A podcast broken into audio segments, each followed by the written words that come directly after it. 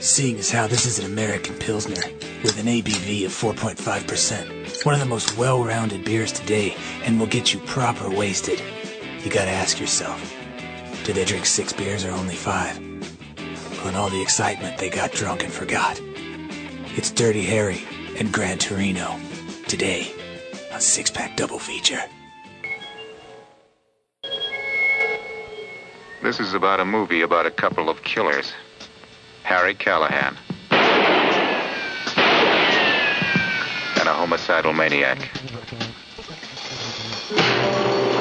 The one with the badge is Harry.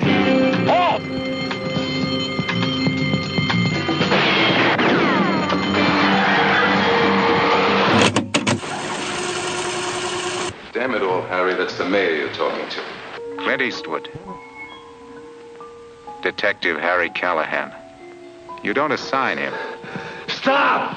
to murder cases. You just turn him loose. what the hell is he doing up there?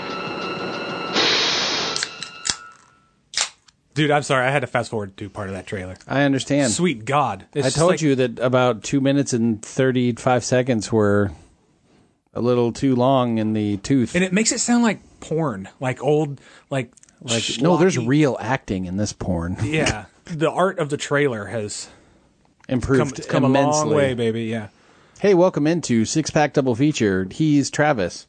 And I am not Nathan. He's Nathan, Uh, I am? Okay. as far as uh, you know. Okay. And today we are doing Dirty Harry and Gran Torino. yeah. We're throwing back a few PBRs because that's what the old Walt drank in Gran Torino until he ran out and had to go next door to The Korean place. Yeah, the mo- the mongs or whatever, and Yeah. had, had- there's beer. Okay, but that's an that's the other half. Yeah, this that- is that the quelled dirty his- hairy half. That quelled his racism back quite a bit. but we're not in Detroit yet. We're still in San Francisco. We are in Frisco Yeah. with uh, Detective Harry Callahan. Well, this was. I'll be honest with you. I I don't think I ever paid enough attention to realize that this was the first. This is the. I mean, where am I going with this? I don't know. Do you know Travis? I don't know what you're trying to say. Okay. no. I feel like Ronnie in The Fly. I don't know what you're trying to say. No, uh, I didn't realize that this was loosely based off of uh, the Zodiac Killer. Oh, yes, yes. Until I had actually watched Fincher's film Zodiac, and then got fascinated with that, and then tried to read the book, and then wanted to kill myself because that book is difficult to read. I've not read the book. yeah, I wouldn't recommend it. Just watch the movie; it's nice and condensed and not drawn out. Scary as hell. Yeah, Wet, pallid of, uh, like wash of a bit of color, as Fincher is wont to do. yes, This, however, the same similar story, rather. yeah. is pretty. Um, the late '60s, early '70s movies had this sort of. The word I come up with is dry. The Mm-hmm. color palette is dry. It's not very, not very bright. Until you see the fake blood, and God, then that fake blood is the the late seven not late seventies the early seventies blood was very red. like uh, matte paint. If Yeah. you're familiar with that, I'm more familiar with Jeremy Paint rather than Matt's Paint. was that a shitty joke? I was yes. You get out. congratulations. fuck out. that was a test. You passed. So I think this was the second time I'd seen Dirty Harry. Um, I saw it probably about ten years ago. okay. my first impressions of it were like with those opening shots big very Expansive. yeah establishing they're gorgeous man Mm-hmm. Yeah. and you learn pretty much all you need to know about harry callahan before he says a word Oh yeah. and that like, He's he's, just he's putting his pieces together. You don't realize he's putting his pieces together, and then he comes, just just kind of looking, and then you see him going to another building and going up the stairs, and you're like, "What does this dude do?" Oh, he's figured out probably where she was shot. yeah where she was And- shot and- from Yeah, where shot from. Yeah, that scene when it comes back up the uh like it goes up the barrel as he's about to shoot her man that is gorgeous the cinematography in this is great well Yes. some of the cinematography is great not all of us. some of it some of it is cheesy the by today's- super red lighting in the strip club is that super harsh red. Yeah. It's- I think that's cool. It's cool, but it's still a little harsh. Yeah, the the parts I'm thinking of are later on when they're in the stadium, and it's just like, why don't you just go to black screen? Yeah. maybe my TV sucks. I don't know. No, it's it's actually a decent shot. Did that that pullback probably took some time if I remember correctly, but I think they actually came up with the idea when they were at a game and was like, I think it might be kind of cool to shoot a scene here. That was at the stadium. I can't remember the name of the stadium right now. I have it in my notes somewhere, but that's where the Giants played, which is also odd too. Candlestick Park. Uh, no, it was not called that at in '71. It wasn't Oh, okay. Candlestick Park Okay. yet. Uh, and so that's where they played. But what, what's even more odd is when you go into the locker room area and where the groundskeeper apparently lived, and there's a there's a pennant there for Oakland, which was also odd. Some people go, "Well, that's not accurate," and I looked up more information and found out that apparently at the season that they played when they filmed this movie, Oakland played a fair amount of games at that park. As well. Okay.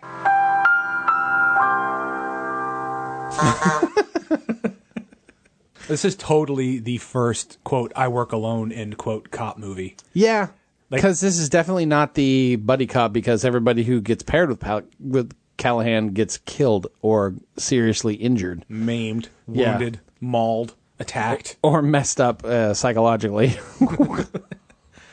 and if you've watched the movies, you know that's what happens. Um, Blown up or killed, and, or killed in more than one way. It's just such a it's such a trope at this point in history that you don't you don't realize that it started somewhere and it started with the baddest motherfucker on the right side of the badge. you know? Uh, right before he goes into the restaurant, and you see the guy chain smoking. He's the getaway driver right before the bank Oh, robbery happens. yeah, yeah, Have you yeah, Uh, yeah. ever chain smoked that much when you smoked? in an altered in a state- situation- in an altered I- state. I just there was I swear there was like most of a pack of cigarettes just Oh, outside the door. outside the door. Yeah, yeah, yeah, yeah. Which was his first indicator that something's wrong. so here. much is told in this movie with you just without saying being it. told. Yeah, you're it's- just told. It's yeah, beautiful. Yeah. That's it's great. Did Eastwood have any directorial input on this, or was he, He did. just- He actually directed one scene. Okay. And that was part of my trivia, but we'll get to that one bit. Is the Clint Eastwood directed the scene actually with the suicide jumper? oh, okay. That's, Yeah. I mean, and that's another. God, Yeah. how many times have you seen that kind of thing parodied? Yeah. Well, you kind of see that to an extent and when you jump up to like Lethal Weapon about 15 or so years later, but it's handled in a different way. It's claimed that he directed one scene because Don Siegel was out sick. Okay. And this is actually inaccurate. Siegel was indeed sick, but wasn't on the set. And Eastwood had always been scheduled to direct that scene to begin with. And so, due to difficult logistics uh, of getting the actors, director, cameraman, and soundman all together uh, on on top of a small ledge in shooting the scene, it was supposed to be for six nights to do that entire scene. He did it in one night.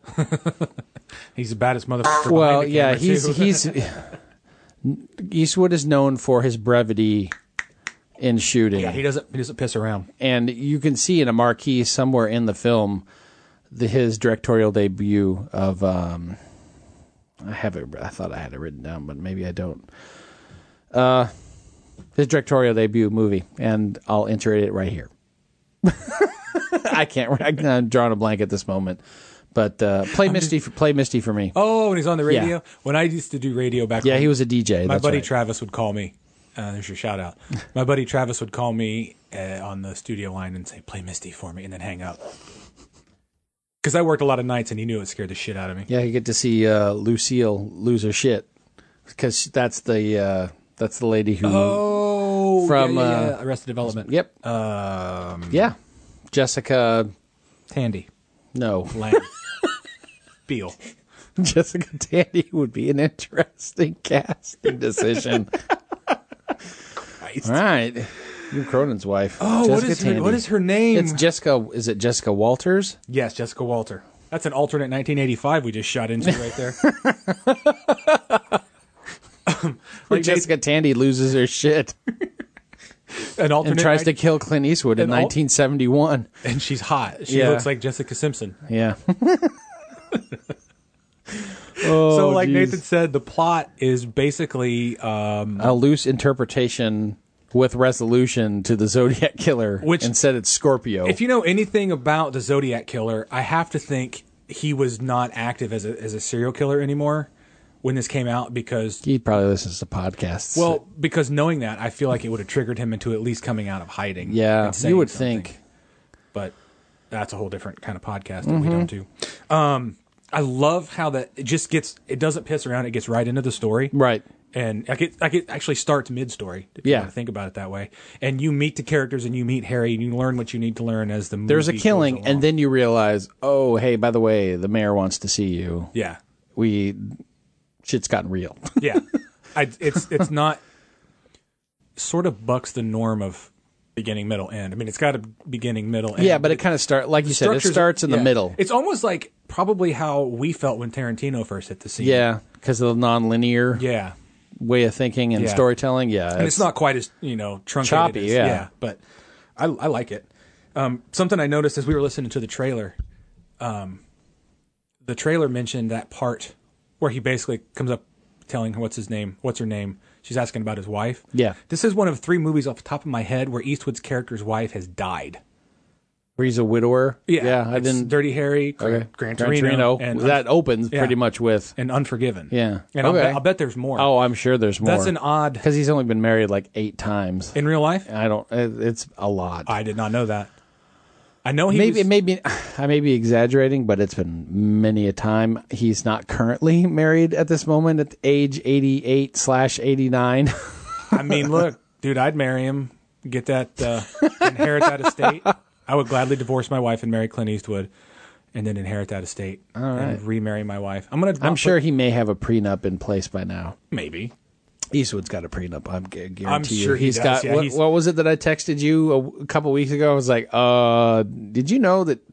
There's an undetermined amount of children that he currently he, ha- he has. Uh, It's like Johnny Appleseed, man. Yeah, man. He's throwing got his at least it was like eight or twelve like kids listed, and it says undetermined amount of children. From what it sounded like, Eastwood would stick it anywhere. He's like a one-man where it was Duggar warm family. and wet. Unfortunately, I have written here for no no particular reason. Actually, I know exactly why, but we'll just say it is. more like pervy Harry. What a peeping tom standing on the trash can. That was funny. You got to admit. Oh, yeah. I mean, I w- oh, well the first time I saw that, I was not expecting. Whoa, there's a large lady taking her shirt off and and she has two big, large boobs. moves, and then he gets pulled down off of the trash can, and then half shit beaten out of him unexpectedly. I'm like, what? Oh, he just happened to be following the wrong person, tailing the wrong person. Do uh, what doesn't work for No, you? I get uh, the film is in the era. Oh, what is it? Put- Oh, the film's in the era where the they have the fakest red blood. For me, that's what bothers me the most. For some reason, See, I don't mind. I don't mind that. Like I notice it, and it doesn't. I know it's fake anyway, Right. So it doesn't bother me. I actually kind of appreciate it because of the era they did. because it's just they had to figure out a dye that worked well, that picked up well with the camera, that tried not to look too fake, but then looking at it now, it's like it's not dark enough. I read it as them trying to make it not look too real. Like, look, we're go- we're gonna let you No, shoot. The you guy. know We're what? gonna That let you- makes sense. We're gonna let you blow the guy away, but we can't. For God's sake, it's not. It's not a snuff film, Clint. You know. So that This that is- kind of this stuff. blood's too dark. Yeah, lightning. We That need blood to- looks too real. Like you just blew the guy's fucking head off, sure, but we can't make it. We can't make it look too real. That's kind of how I read that. okay. because they went to all that trouble for all the stunts. But that was the only bit that I put in regards to what doesn't work. what doesn't work for me is. Am I to believe? I mean, I know he's a crack shot and all that, but am I to believe that the Scorpio put that rifle together in like thirty seconds? Yes, I don't know shit about guns. don't and- uh, know. but to me, for a rifle that sophisticated, I feel like he put it together really quickly. really quick with like ah screwdriver, and he had all the necessary. And then he's getting away with all that. Mm-hmm. I mean, I know it, it's based on a real thing, but something that caught my eye when I wrote down. Like after the bank robbery scene, uh, he goes to the medic and they want to examine him. And apparently, a pair of slacks in 1971 that cost Callahan 29.50 would be the equivalent of spending 185 dollars on a pair of pants today. it's like a That's some cop salary to be buying pants that expensive. That's a good- I mean, but it that's makes nice. I like sense that. why he wanted. No, no, no. It's gonna hurt like hell, Harry. I don't care. These pants cost me twenty nine fifty or whatever. I bought them at the J C Penney's or whatever. I can I have a hard time believing J.C. Penney's would sell pants at twenty nine fifty in nineteen seventy one. But It's like some Gordon Gartrell shit. man. I know it's, but thinking about, can you imagine? Can you picture yourself wanting to purchase a pair of pants for one hundred and eighty five dollars I don't own anything Ever. worth one hundred and thirty nine dollars or eighty five? or eighty five. I don't. I'm trying to think. My nicest suit came from Goodwill. Um, another thing that kind of doesn't work for me is eventually the Mister Super Cop thing, where they have to keep reminding you of that, kind of wears a bit thin after a while. Yeah, it's kind of they kind of ham hand like like ham fist it in a little a little too much of of Harry. Yeah. So why do they call you Dirty Harry? I don't Oh, like to shower. I stink. you know, Well, it is uh, no, a little known fact that the original title was Stinky Harry. you you want to know what the original title was called Oh, of the screenplay? shit! Yeah, is there an original title? Dead Right. That's not bad. It's not bad. That could have been one of the sequels. Yeah. In fact, I'm sure if they had made six, it might have been. They already used Dead with Deadpool. Now it's Dead Right. I wish they'd have done that with that one. Do you actually think that Harry was pushing for that response from the suicide jumper for him to actually attack him? Like, I actually had that as what doesn't work too, but I kind of backed off of that. It's just like his handling of the suicide victim is a bit ham-handed. Uh, not ham-handed, but a little dirty? tough. ro- Yeah, tough lovey. Any dirty job. Yeah, Considering yeah. the fact that I love how his other coworkers are like, no, he's a racist. He doesn't like anybody. He doesn't like Spicks or this or that or spooks or I'm like, oh my God, can you go over more- any more racial slurs here? I'm feeling really uncomfortable right now Yeah. in my whiteness. I'm in my house and I feel like I should I apologize to someone. especially don't like Spicks, you know, or whatever it was that he says to his new partner. He- and Yeah. he's a Latino guy. Yeah, and Yeah. it was just like, I know he's just being sarcastic. He- he's just joking with the you guy, know, yeah, but- what, you read the scene. The scene is, I'm not serious. This is all jokes and ha ha. ha." But then you're still like, "Ew, that's a little raw. There's only still." a few filmmakers that could get that made today, and that would be Tarantino, and Spike Lee, and Clint Eastwood in 2009, maybe. maybe, maybe. Maybe. I'm talking Yeah. 2019. Oh, just yeah. only the only people that can the only white or black directors that I think can get that kind of thing played across is Tarantino, um, maybe Scorsese, Yeah. and then and even then then, that would I don't even know if he And then would play Spike Lee. that. at this point Tarantino or uh, uh, Scorsese wouldn't be doing that He's now. Uh, backing off the the n bombs and stuff, but Tarantino is not. he's he's full ahead full steam, man. He's Still, um, Anytime you scratch your head going, I can't believe Tarantino is writing stuff like this and people are saying it. And you're like, yeah, but he's got Sam Jackson behind him going, that's all right. yeah, no, he's cool. he gets a pass. Stamp of approval. Stamp of approval. Hell no, motherfucker! Don't say that. Let's rewrite this. I don't like how this sounds. this movie makes me like Die Hard with a Vengeance a hell of a lot less now. Oh, I was going to ask you. I said, did chasing down With the phone? phones, Yeah, did it make that- you think No, they stole it? Yeah, from- Die Hard with a Vengeance Yeah. straight stole that, and that's so that pisses me off. Like that's just a blatant ripoff, dude. Yeah, I was wondering the same thing. I mean, it works. It's cool, and especially in what 1971 is this movie? Yeah. Yeah. It's been long. It was long enough, but I can understand how it would kind of go, "Ah, now I just see it as a ripoff since this movie came out a good 20 plus years. Uh, after Scorpio gets stabbed in the leg and tumbles down the hill, I'm surprised that the switchblade didn't somehow break off and like get jammed into his butt or something. His butt. I mean, come on. I mean, it's a disgrace a police officer knows how to even use one of those things. I'm I'm sitting here going, uh, you realize you want me to go out on my own with no one out to support me. The crazy Hold sniper. on, give me your scotch tape. Does he use Scotch tape? Yes. And he wraps it around his, his calf. And I'm like, I don't know how well that's going to hold, but maybe scotch tape was much stickier back in 1971. It was a better America. Yes. It was a greater America. scotch tape was stickier. Make Scotch tape great the blood again. was ready, redder. Make movie blood redder again. Right. that's that's your movie. ti- That's your episode title. That could be a good one. Make movie blood redder again. Uh, I love how Callahan is standing there on the bridge, almost like a superhero, just waiting. To- to like the res- bus? yeah. With those towards Spanish- the end. with those I mean, I know Spanish we're glasses? kind of, I know we're kind of jumping back and forth That's in the okay. narrative, It's our fucking but show. just when he's standing there, I'm like, oh, that's awesome. Just like I'm resident badass here. Kind of like Obi Wan at the yeah, end. of like Revenge of super, the or Sith. Superman, kind of like What else you got? Yeah. bitch. apparently that bridge doesn't exist anymore. I'll bet a lot of things in this movie don't exist anymore. Yeah. I'll bet a lot of it is expensive, uh, tall and skinny high-rise houses in Frisco. What would a twenty-nine fifty pair of pants cost in Frisco now? Because that's the super That's inflation. at inflation. least three hundred and fifty dollars. to double the national average. yeah, double the national. If you're on one coast or the other, it is at least double. I've got I've got a favorite line and a favorite scene, and I'll I'll split them up. But Okay. my favorite scene. Well, no, no, I'm gonna do favorite line because favorite scene is a bit of a spoilerish. But uh, my favorite line is well, for the last three quarters of an hour, I've been sitting on my ass in your honor office waiting on you. honestly, my favorite line is really a piece of dialogue because I always break mine up. Is it a line or is it a piece of dialogue? They're like, well, I really like the entire exchange. And it's between Harry and the mayor. Probably right after this exchange or towards the end. Callahan, I don't want any more trouble like you had last year in Fillmore District. You understand? That's my policy. Yeah, well, when an adult male is chasing a female with intent to commit rape, I shoot the bastard. That's my policy. Intent? How did you establish that? When a naked man is chasing a woman through a dark alley with a butcher knife and hard on, I figure he isn't out collecting for Red Cross. I think he's got a point. That's always been my favorite exchange and piece. And that of, uh, that of line dialogue. was um, nicked for um, I believe it was the first Naked Gun movie, which parodies so many yeah. cop things. And the line that she said in that was, uh, ah, what, she said something about policy, and he said,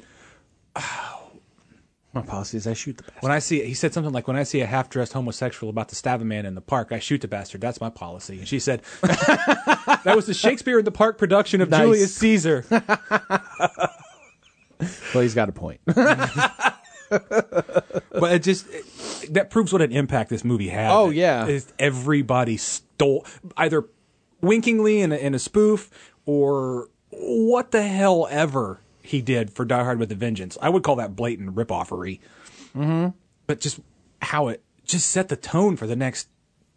They just kind of stopped doing that in the last ten years or so. With Oh cop- yeah, with this cop movies. yeah this movie kind of set the standard.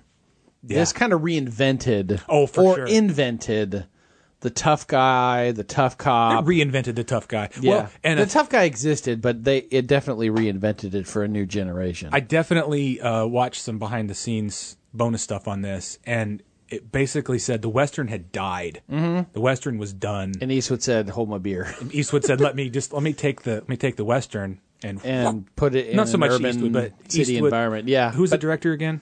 uh, Don Siegel, Siegel. which done a lot of stuff with Eastwood. Oh yeah, yeah, yeah. Um, they took the Western and kind of morphed it, kind of the way Roadhouse did, right. and not to Okay. compare the two, but to compare. you Yeah. know. they took they they took the skeleton skeletal bit of a western story and brought it to a city. He's still a sheriff. Yeah. He's still cleaning up this town, Right. and all that shit. I didn't. I never thought about it like that. So he totally Oh, he totally Just turned it into a modern western. Yeah, he I'm a reinvented the Western. gunslinger. Yeah, reinvented the western, reinvented the cop story, uh, and invented the modern, you know, sort of Lone Ranger kind of. Yeah, at least for 20 plus years. I'll be honest, in my last viewing, which was just a couple of weeks ago, I felt the film dragged a little bit. Oh, for sure. Yeah. Yeah. By, by It's, today's it's only an standards. hour and 42 minutes, you know, it's about it's it's fif- about 15 minutes shy of 2 hours and I was surprised at the pacing. It never bothered me before, but this time around for some reason Eastwood films take their time. Eastwood as a filmmaker takes his time. And for him and for the story that he's choosing to do, nine times out of ten, it works. Mm-hmm. And I'm not complaining about the pacing necessarily of this movie. It's 71.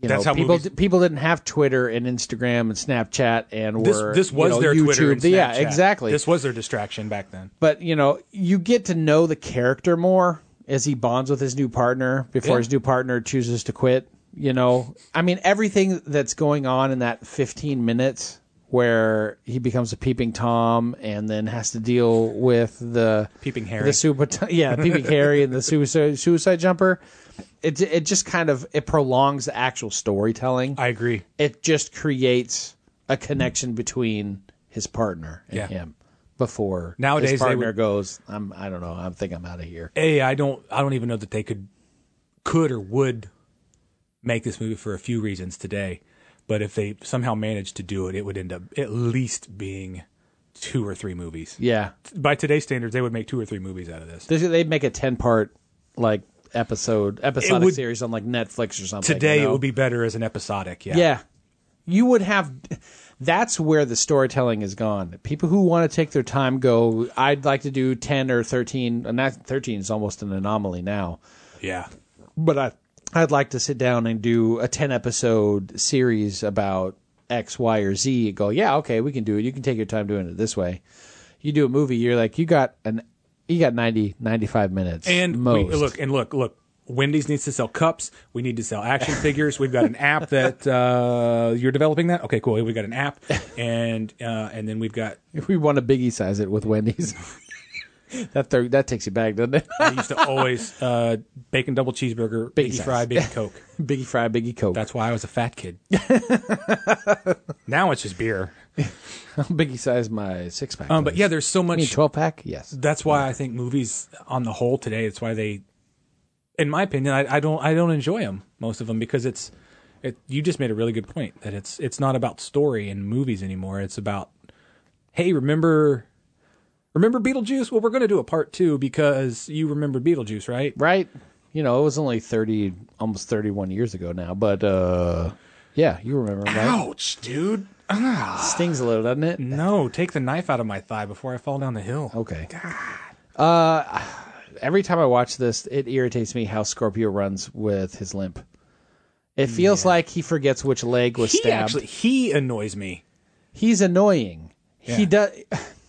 I think He's a great actor, by the way. Don uh, Don Siegel chose him because they said he he looked like a Crazy. a like a choir boy that Ah. no one knew that there was all of this evil shit behind Gotcha. in his head, you know. Yeah. But it, it's he, the frustrating part with me is how he limps and runs, and it's like, hold on, man, which leg was it that got stabbed? Was it Right, my left right. or was it my right? Was it my right or was it my left?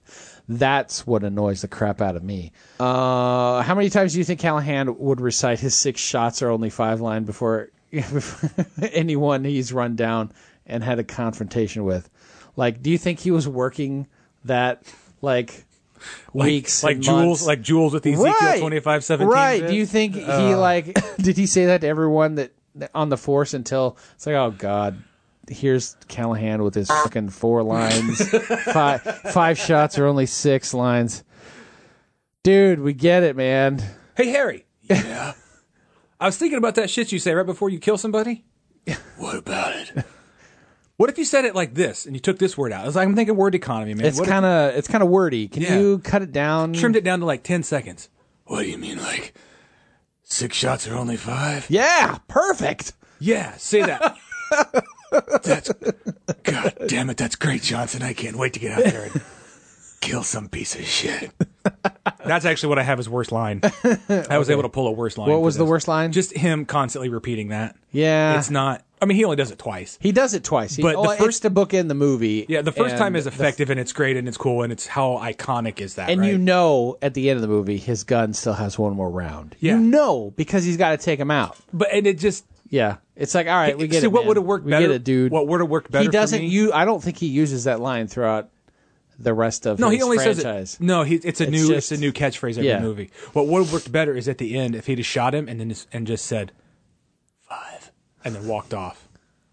I still got one more, you son of a Yeah, bitch. just like But what's funny is, is I, What- per- the I illusion. specifically counted that scene and the end scene to make sure that he and counted- it was right. Nice, that's nice. I, I, mean, didn't even think to do continuity. You have if you're going to do that, someone's going to come back behind you, going, "Mm-hmm, yep." Um, actually, he Uh, fired he seven fired shots. seven, and his gun would have been that. and he out. never and he never reloaded. So uh, I think I think what's funny is, uh, it's really funny when he finally shoots Scorpio at the end.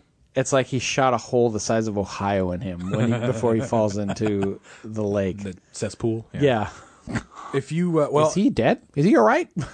So I had my favorite line. I had my worst line. I actually had a favorite scene, and um, it's there in the middle. You, we talked about it with the lighting. Mm-hmm. It's after they get finished running through uh, all the shadow, dark areas of whatever that stadium was Right. in Oakland. It's when they're actually on the field and then the lights kick up and then there's that helicopter, obviously helicopter filmed Right. pullback. That's pretty badass. That is pretty cool. and um, Siegel, I watched on the, not to steal anything of your trivia. I hope it's not in there, but It's there probably. But that's all right. Siegel did that because it's it's like that's a gladi- mm, gladiatorial. that's where the gladiators, our modern gladiators, play. Well, yeah, and then it's Yeah. this good, this force of good and this force, Force of of evil, and evil. they're squaring off. I and love how he that's- stands on his leg. Yeah. Ah, oh, his pain, his pain shrieks are terrible ADR. Yeah, it's not great. There are bits and pieces, But there. visually, Come that's on, man. visually that's my favorite thing is that that epic, that big pullback. Mm-hmm. If you had a magic wand, something you would change about Dirty Harry. Dirty Harry, magic wand. What did I Use the have? forty-four, Harry. That was a terrible Gandalf. Not Gandalf. What's his name? What's his nut? from- Ian McKellen. Yeah, but he's he's not in Harry Potter. use, use the Force, Harry. Are you thinking of the uh, three different ways to piss off nerds? and- Yeah. yeah. All right. Sorry. That's all right. It's great. I had that as nothing. I, I no didn't- magic wand? I if you could make one change to the film, what would it be? Either I forgot, which is probably more likely, or I couldn't think of anything and didn't write nothing. Because normally, if I can't think of anything, I'll at least say I couldn't think of anything. There's a very good possibility that I did not give a shit at this moment in time when I was filling out the rest of Yeah. I had So what would you do? Would you change something? I have two things actually, so I'll I'll use yours and I'll use mine. Um, lighting for sure. okay. This movie's very dark. Kind of, it looks uh, very similar to Mean Streets when it's There's dark it's like something like, like stark. There's stark contrasts between day and night, Yeah. and then the nighttime, the shade stuff. It's not like it's it's not well lit enough to show that it's dark, and it just looks like they didn't have proper lighting. right. Again, what the f- do I know? I'm not. No one is going to ever call You anything are I- not Dean Cundy correct. or No one's- whoever the DP was. no in this one Film. no one will ever call anything I've ever done iconic and this movie is definitely iconic in several ways but the Right. li- the lighting it's it's just and also I'm sure my TV kind of sucks but when they're in they're in the dark when they're in the shadows it's a little it looks rapey it looks like snuff filmy What's your what what f- what feeling are you going for? I'm going for rapey. if you could describe your lighting technique in one word what would it be Rapey. I'd have to say rapey Don sold you're the man What do you feel? what Um, do you think? the other thing I would do you is agree? I, I would I would cut 30 minutes out of it I would cut 15. It's it's an hour and 42 minutes. I think a solid 90 minutes okay will tell Yeah. the story without that a that problem. makes more sense But And I was also drunk when I watched it, so I'm just shooting from the hip. So I would I would cut it to a. I'd either make it a good two hour like Godfathery type, which I think is more like three hours. uh, two hour Godfather was this part one in on TV? but you know what I mean? Like a good Yes, like a Bond movie. yes. That's like But two, those- those that's a sometimes- two plus. Yeah, those but not sometimes a run a bit three. long. So- I think yeah, I think Godfather's like a I'd three either on average. I'd either make it two and like a solid two, or like you said, cut it back to 90, 95 Like- minutes. So thirty minutes is too long. but Cut maybe the 15 fat. or twenty. Yeah, cut the fat or the whatever the boring dry parts of this movie are, which a lot of the time it's just walking. Do you have a favorite scene though? Like That was- specifically that. That was the stadium. Oh, it was the pullback. the chopper pullback. Yeah. Um, so those are the two things I would change. Um, just some of the lighting, the dark, the nighttime or shade, the the shadow lighting. it's like yeah, it and was a then little. trim it down a bit. It's, it's harsh, or I can't see very well. Can you turn the lights up just a little bit? Nope, that doesn't work. Oh, shit.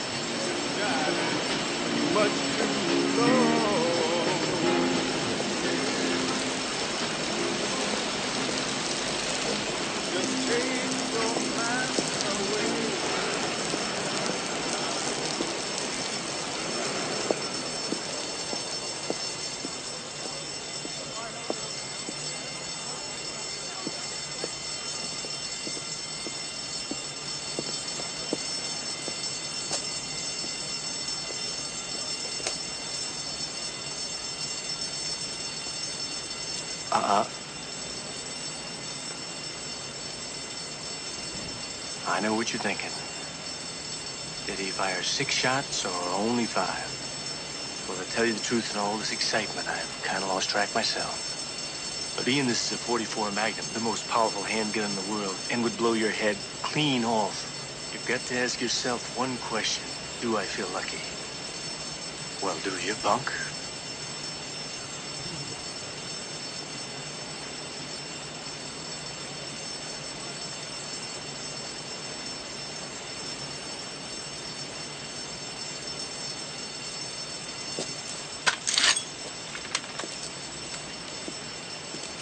Hey.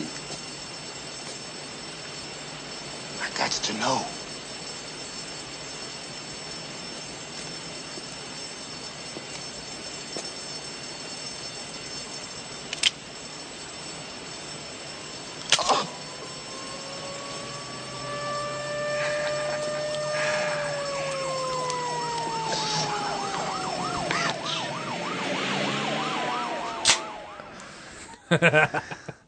Yeah, that's that's cold. that's cold. How could I not pick that as the best scene of the movie? Because it kind of encapsulates the Dirty Harry character in three minutes. I guess black lives don't matter to him. They happened to be black while they were robbing the bank. Unfortunately, they weren't white. The serial killer, however, mind you, Is white. is white. um, my thought process when I saw that scene, I'm like, I hadn't watched it in a while. Just watching it from beginning, and I'm like, if this had been made today, or even just like ten years ago, I think that the guy who's just laying down there already been shot once. Chambers, wonderful. chambers empty. Yeah. yeah, and then probably would have said, rather than "son of a bitch," he probably would have said, "motherfucker." Do you think that guy pooped his pants right after Harry pulled the trigger? Oh, yeah, I think he pooped his pants after he got shot in the same like Possibly, yeah. like he was projected. He like you know. Projectile shat. Yeah. He was shot three feet away, and that's where he Right. landed. Callahan, this man shit himself. Not before I shot him. I can't, I'm trying. I'm trying to marry this with uh, Unforgiven real quick, but uh, it's a hell of a thing, shit in your pants. That's a hell of a thing. Shitting a man. you dirty all his pants and all the pants he's gonna have. I don't know. it just It's popped. close. It's yeah. There's something. You There's get- something you- there. I'll give you a B minus for okay, that one. thanks. Just for effort. Yeah. Thanks. You get a B minus for effort. All right. Here's here's a stupid question. If you could recast the lead, I know exactly. I know it's a stupid question. I know who I would pick, and then I told my wife, who hasn't been given uh, a proper title name, like I thought her name was. Li- stars. I thought her name was Lisa Sixpack. Yes, that's it what is. Uh, I've been going. with. um, well, if you've got a good one, then let me go with my crazy ones. Because Okay. a to to be um, to be legit, I don't think it's possible. no, This is not one of really. those- This is a well. We just wrote this screenplay today. We're like, God, man, this is really racist. Can you tone this down some? It, it is wholly Clint Eastwood. The same way Roland from the Dark Tower is based off Clint Eastwood. It's Right. it's meant for one person. That being said, um, there are two people that I think could do a serviceable, albeit kind of odd, okay. performance of it, and that Please. would be Doug Bradley. He played Pinhead. Yeah, I don't know. Just I mean, I can see Pinhead, but I take can't see. take, take away all the, the I pomp can't and see circumstance. Pinhead as Dirty Harry. but he Okay. could be he could be very austere like that, you know. Um, but I think if you're going to go a little grittier, a little more realistic, and they kind of already did it with Manhunter, but that'd be William Peterson. Okay, I could- could see William Peterson. He could be a version, and he, Over I mean, Pinhead. again in Manhunter he kind of was. yes. but um and I also picked Pinhead because um Kirsty's dad from Pinhead uh, from Hellraiser is the Scorpio killer. Oh, Guy at the end with the Jesus wept. That's that's her dad. So those those are the pe- two people that I would just if you know you put a gun to my head choose. That's one of those two. Who who is a good one or a better one that you that you chose? I liked my choice. Uh, Lisa was not so sure, but Um, she's not a huge Eastwood fan like I am. Really? Uh, not like I am. Why did you marry her? I don't know. Okay. She doesn't dislike him, but JK, Lisa. uh, this guy's been playing a Southern Clint Eastwood in a show called Justified for Oh. six epi- for six seasons, and his name is Timothy Oliphant. I love Timothy Oliphant. he's kind of he's got the look, he's got the attitude, he's got the swagger, and he even played an Eastwood like character in an animated movie called Rango, where he his his character's title was the Spirit of the West. It was kind of like a cameo. It's a very small role, but he's playing somebody that you would think would be Eastwood, but it wasn't Eastwood, and they Okay. got they got Timothy to do the voice. Does he do an Eastwood voice? In Yeah. The movie? Oh, Okay. Yeah, and he does it pretty well too. So that's who I. If I had to recast uh, Dirty Harry today, that's who I would go. Yep, let's go with this guy. I Um, have someone else for our other movie here in a little bit, I'm sure I do. and you'd still have to age him another 40 years 30 40 years but way back when, uh, probably 10 odd years ago, uh, super listener Jonathan Wessenberg and I were talking about who would be a good Roland in the Dark Tower movie if they ever made one. okay because you kind of see eastwood when you're reading it Um, Well, you're supposed to. Yeah, That- you're- that's who yeah. he's, that's who Roland is based on, like I Right. said earlier. But Wessenberg suggested Timothy. not Oliphant. idris elba No, Idris Elba's a great. He, I've not seen it. I'm okay. anyone with- who's read the book would realize that's weird It's initially weird, just- i don't dislike idris elba it's just personality wise, he's perfect. i just don't want to watch that movie visually he's it's quite different. But Wessenberg suggested Yes. Timothy Oliphant would be a good Roland based on Justified. Yeah. So that's a good pick. He's kind of been a. I like that. Like he's been a. and he's a funny Southern too. He's Eastwood, got yes. He's in that He show. has on, that uh, dry delivery. He's got good dry delivery. He's uh, Santa Clarita kind of Diet grizzled. Oh yeah, that's right. on It's Netflix. been a little while. If you guys since I haven't watched that. It's a very good show. If you like I've any seen the first season. I did not. comedic horror, get into the it's second good. season yet, That's but- mm, it's so good. I'm looking forward. Okay. Looking forward to that coming back. Some trivia. Okay, we know what the original title was. That was Dead Right. Hmm, Yes. We know about the directing. That he directed that scene that was supposed to take six nights. He did it in one, which is you know what it was about like hey. what about it was supposed to take six nights? Uh, I think it's just due to the surrounding and everything that was involved, and it was on a crane, and the location just was like, I'm not sure with. I mean, I didn't see the original script. Maybe the script was longer, and he was like, We got to cut this down. I don't think this needs to be as long. okay. Okay. Let's do this in one night. And East was like, I can do it. And because he's Get out of my way. because he's Clint motherfucking Eastwood, you know. I don't know if you knew that, but that was his middle You gotta name. ask yourself one question. Did he shoot six reels or only five? He shot one because I'm Eastwood. Sorry. Go ahead with your. Uh, trivia. no, it's okay. Uh, a police department. called riffing. Yeah. A police department in the Philippines ordered uh, a print of the movie uh, for use as a training film. Jesus Christ. Don't go to Don't go the Phil- to the Phil- Philippines. That's why they flog people there when they steal stop signs. Holy shit! uh, when Harry finally meets Scorpio in Mount Davidson Park. Scorpio orders him to show his gun with his left hand. Harry pulls it from his holster, and Scorpio ad libs the line, My, that's a big one. This line caused the crew to crack up, and the scene had to be reshot, but the line stayed. Because it awesome. works. Yeah. Because he's just like, You're not expecting him to say that. Yeah. Yeah, I'm like, oh, hey, well, that's suggestive, but that's really funny. uh, Eastwood performed all of his own stunts, including the stunt where he jumps onto the roof of the hijacked school bus I was wondering. from the bridge. That's cool. Uh, his face is clearly visible throughout the shot. He ain't doing that shit now though. Yeah, And he so that that now he's just transporting walnuts. in his ass. that uh, so that means he was in the the fire truck. yeah. The the bucket Well, in he's the in- fire truck. Well, not just that. This was him jumping from that bridge onto the roof of the bus. He jumped off of that, but yeah, you would me- imagine he's got to be To me, it would be scarier. to doing be- everything. To me, it would be scarier to be in the aerial ladder. of the I fire agree. truck. Uh, original draft of the script was uh, set in New York City when Clint Eastwood and Don Siegel became involved. Uh, they initially planned to relocate the film to Seattle, I remember that Uh, in, the, in the bonus stuff. Yeah. only because Seattle hadn't been in much of anything. But they they ultimately decided on San Francisco, Okay. which is near because Eastwood was born in Frisco and he's from the Bay Area, so And I, I like that about him. I like I like he when kind of keeps it. he keeps his for the most stories. part. He keeps his stories if he can in the Bay Area. Yeah. I like that. Uh, he helped popularize uh, the Smith and Wesson Model 2944 Magnum You're gonna say- revolver. what you're going to say just abject murdering of people. he popularized white justice.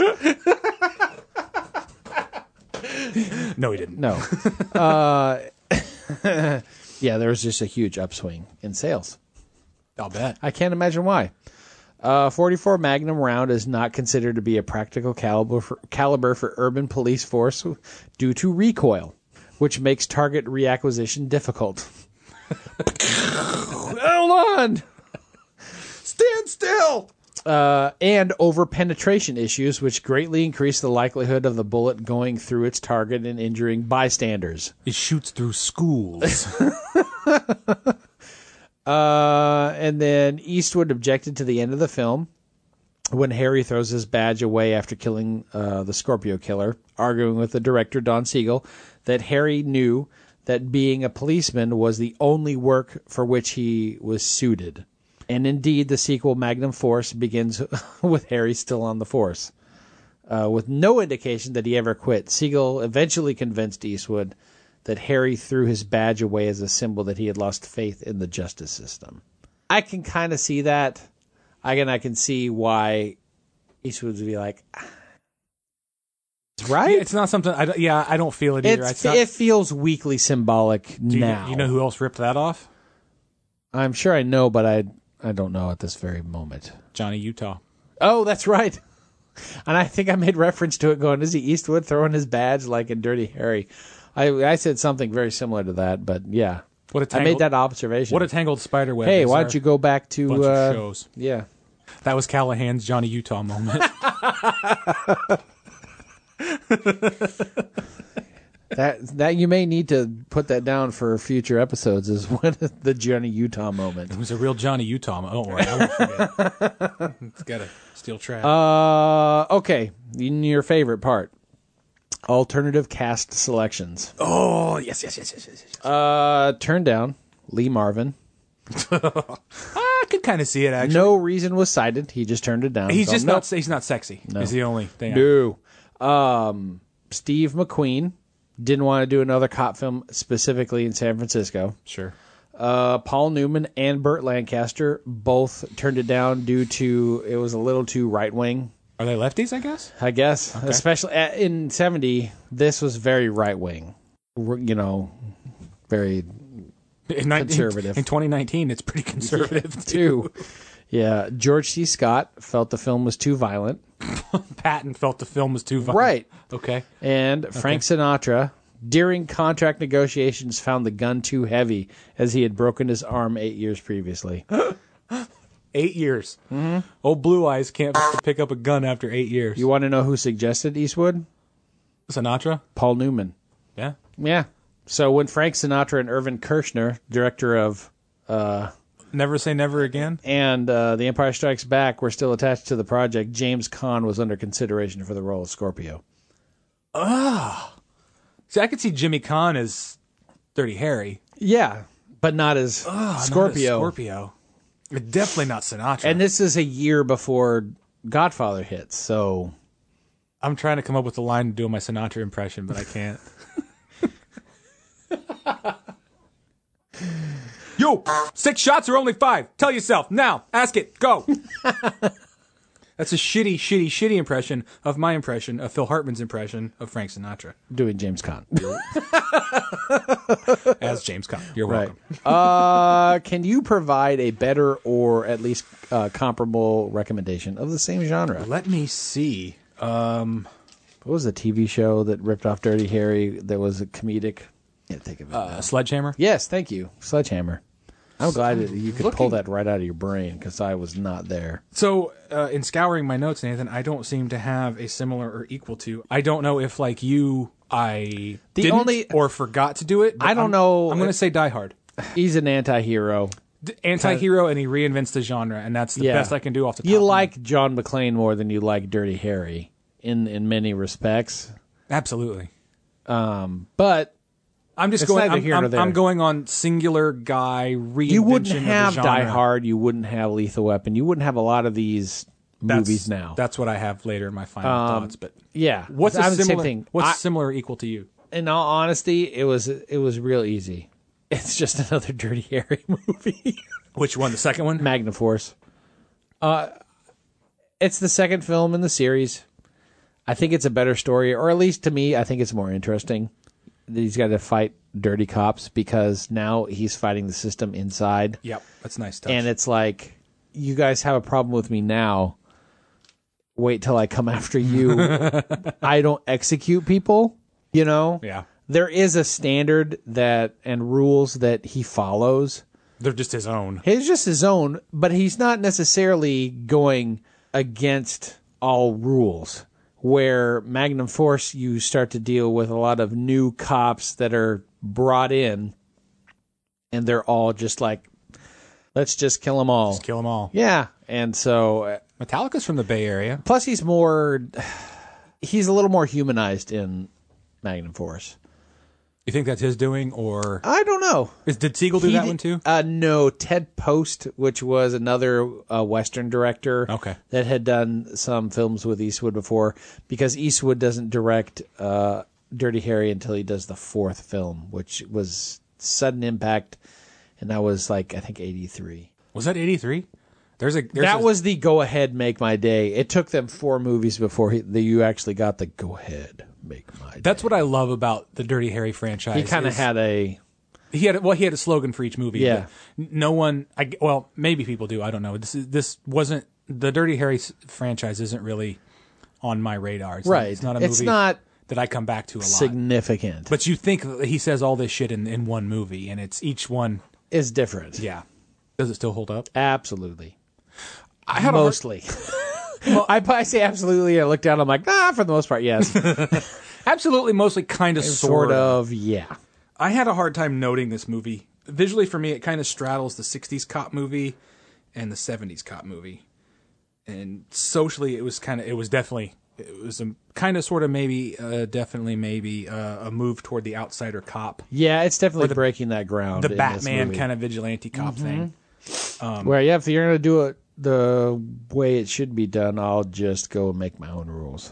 As a, as a blue, yeah, as a blueprint for the, the next 30 years anyway. Yeah, you got it's through the late nineties. Yeah. I mean, even like they started to like uh, what's the what's the um, Chris Tucker movie where he's the Dirty Harry, and they're they're basically parodying you talking about Rush Hour, Chris Probably- Tucker It's the first Rush Hour with movie. I think. with uh, Jackie Chan. yeah, I think I Okay. think I don't know. I've not seen it. I just saw the clip where they, the Oh, boss, yeah, okay. the boss hauls him in and he starts bitching at him because he destroyed all the evidence. He says, Yes. there's, a little bit left. Yeah, That's it's it's by that point it's it's like the James Bond. thing that's that you a mentioned. that's a let's take Dirty Harry, mix it in with a little bit of Beverly Hills Cop, and then mix it in towards the end of the '90s with Jackie Chan and some martial arts. maybe they won't notice that yeah, we we blended have ripped these. off everything here. It's still played even through the late nineties. You know. yeah, I, I think that the way I put where it's like most of it holds up. What doesn't hold up are the harsher racial tones, and a little more difficult to choke down. And the, yes, for sure. It was common in the seventies. Absolutely. this was this was very normal. And watching it now, going, "Ooh, mm, maybe pull back a little bit on that line. I, I, Unless you're satirizing it, yes. well, yeah, and I wouldn't even consider this movie a racist movie in any way. In all honesty, it isn't. But it's But we're unsettling. Saying that we are both cisgender, We are both cisgendered white. men, so take that with a grain of salt. that it is. It- It's a bit unsettling to realize that this was just the kind of world that operated at that time. That they didn't pull punches. They spoke about people of color and other ethnicities. I think I would have had a hard time showing these films to someone in their 20s or was just like right out of high school going, hey, come on, buddy, let's sit down. Let's watch some, some Dirty Harry. I don't see that happening. I For think- more than one reason because that sounds super creepy. I'm like you. I think. I think for the most part, it still holds up. It's sort of like a comic book. It is. They actually made it a comic book. Did they? I read That somewhere. sounds vaguely familiar. That would be. I would read that. Or I would read it in a graphic novel. Sense. Yeah, I don't know that That's I'd- the, kind of the same thing. I don't know that I'd buy it graphic every novels Tuesday. and comic books. Well, You're not going to buy it every month, but you'll buy it in its, you know, I'll buy three months version worth Yeah. in, in one volume. Yeah, where I look like more of an adult. you'll buy the trade paperback version, is what you're saying, as long as there's a bunch of pictures. yeah. right? They're still there.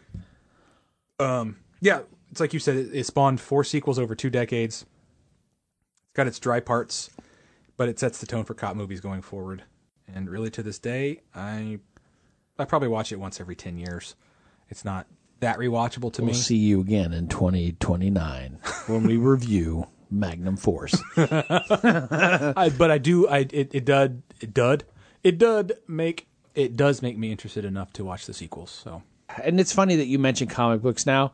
I wrote, I can't remember where I read it, but it says watching the first Dirty Harry for the for the first time today is like reading Marvel's early '60s Spider-Man movies or listening to the first Van Halen album.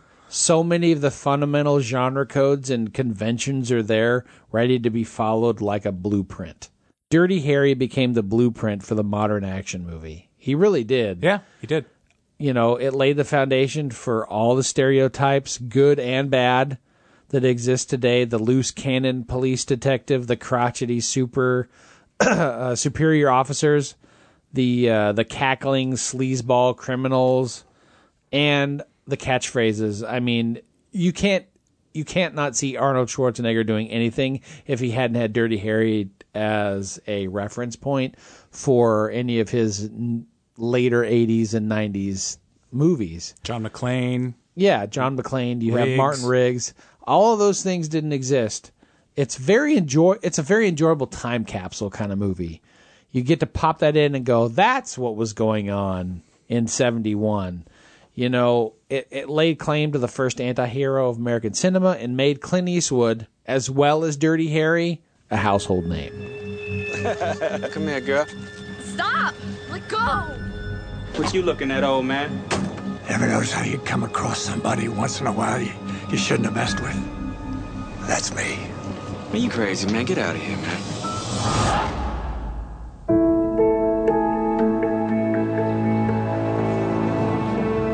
Dad, you worked hard your whole life. Maybe it's time you started thinking about taking it easier. These places are nothing like what you think they'd be. They're great. Kicking us out on his birthday. I told you this was a bad idea.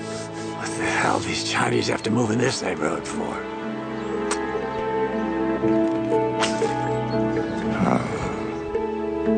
Dorothy mentioned specifically that it was her desire for you to go to confession. And I confess that I have no desire to confess to a boy that's just out of the seminary.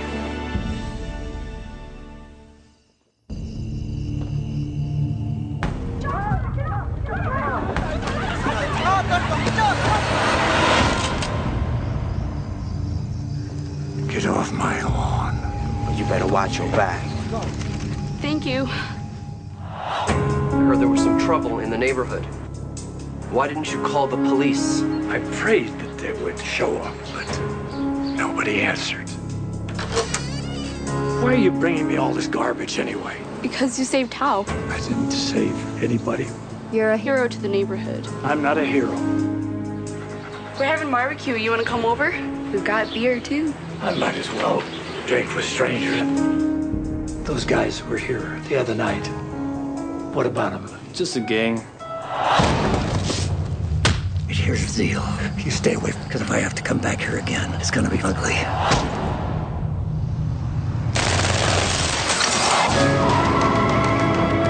What was it like to kill a man? You don't want to know. Tao and Sue are never going to find peace in this world as long as that gang's around. What are you gonna do, Walt? Whatever it is, they won't have a chance. Crack open a PBR for Walt Kozwal- Kozlowski. Polish, sir? Uh, if you watch the movie, you'd know this I had actually never seen this movie, until El Camino. How much funnier would it be if that's what the car was? I got some things to say about that a little bit later. It'll be funny. I think maybe. Um, So, Hey, welcome back in. welcome back. I know the wait was long, Almost instantaneous. but we for- ordered lunch. That's uh, seconds to you and me, Russ. Yeah. Gran Torino. This is this is a fitting bookend of the Eastwood tough guy. I need to learn some lessons before I die kind of thing. Until the Mule. I've not seen that. I yet. haven't seen it either. I've not heard the best things about it. Oh, really? I've not heard the worst things. It's just I've heard that it's a little subpar for Eastwood's quality of work. But he was born in '39, correct? Man, he's he's old. Yeah. he's like '89 or '90. He was born old. He's another one of those dudes. He was born old. He was born in 1930. He's 30, he's he's okay. ve- he's very he's he's ten He's about very- ten years. he's shy very of old. 100. He's very old. I don't know if you know this, but He- Eastwood has been old for like 30 years. In all but now seriousness, he's really getting there. Is he vegan?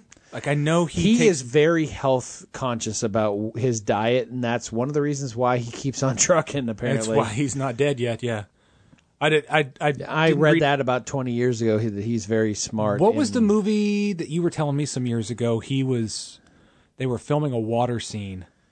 Somebody was in the water, and she was having problems delivering the lines or something with the direction. And he said, "God damn it!" And he jumped in the water. As the director, he jumped in the water and swam out to her and said, "Look, you say this and this and this and this." And then he swam back, and then they did the. I don't know. That does not ring I a don't bell. But I remember wonder what it if it was, was. like Mystic River or something. I don't know. It was recent. I think within the last ten or fifteen years. It could have been that. I don't am know. not That- sure. I didn't read anything in trivia. Was it something that he was in? No, he was a well. He He, was he just might the have- director. He might have been in it. I don't know. Um, but no, I didn't. I didn't read anything in trivia about him personally, whether he's vegan or not. But it would make sense. I if know he he's was. very health conscious, Yeah. and he's been that way for 20 or 30 years, specifically because he's just doesn't want to die. Yeah. However, Walt is not a very health conscious fellow. because we're drinking some PBRs that he kind of emptied his cooler on. Send one up. Send one up for Walt. Yeah. Fire it up. But this is very much a kind of like a bookend of the tough guy for Eastwood because he hasn't really played anything like this since. Just like Unforgiven was the last Western he's done, which thank God. I mean, and what a way to send. yeah, we what need a way do, to we end need it. To, we need to do Unforgiven at some Yeah, point. Unforgiven will probably come in four. Season four is my assumption. It's just a matter of what to pair it with, I think. It's mm, an paired episode with- by itself. Yeah. the, the what I noticed straight up about this movie, and Eastwood is an amazing director. I Yeah. lo- I love him. He's got a good eye. He for, does. As an actor, he's sort of a two or three trick pony. Yeah. But and he knows that. He yeah, knows that. Like like we've discussed before, there are actors that stay in their lanes and he stays in his lane. He knows what he can do and he knows what he can't do. yeah. He this is another example of him having to say nothing and you know all you need to know about Yeah. this character. Oh, this guy's a racist asshole.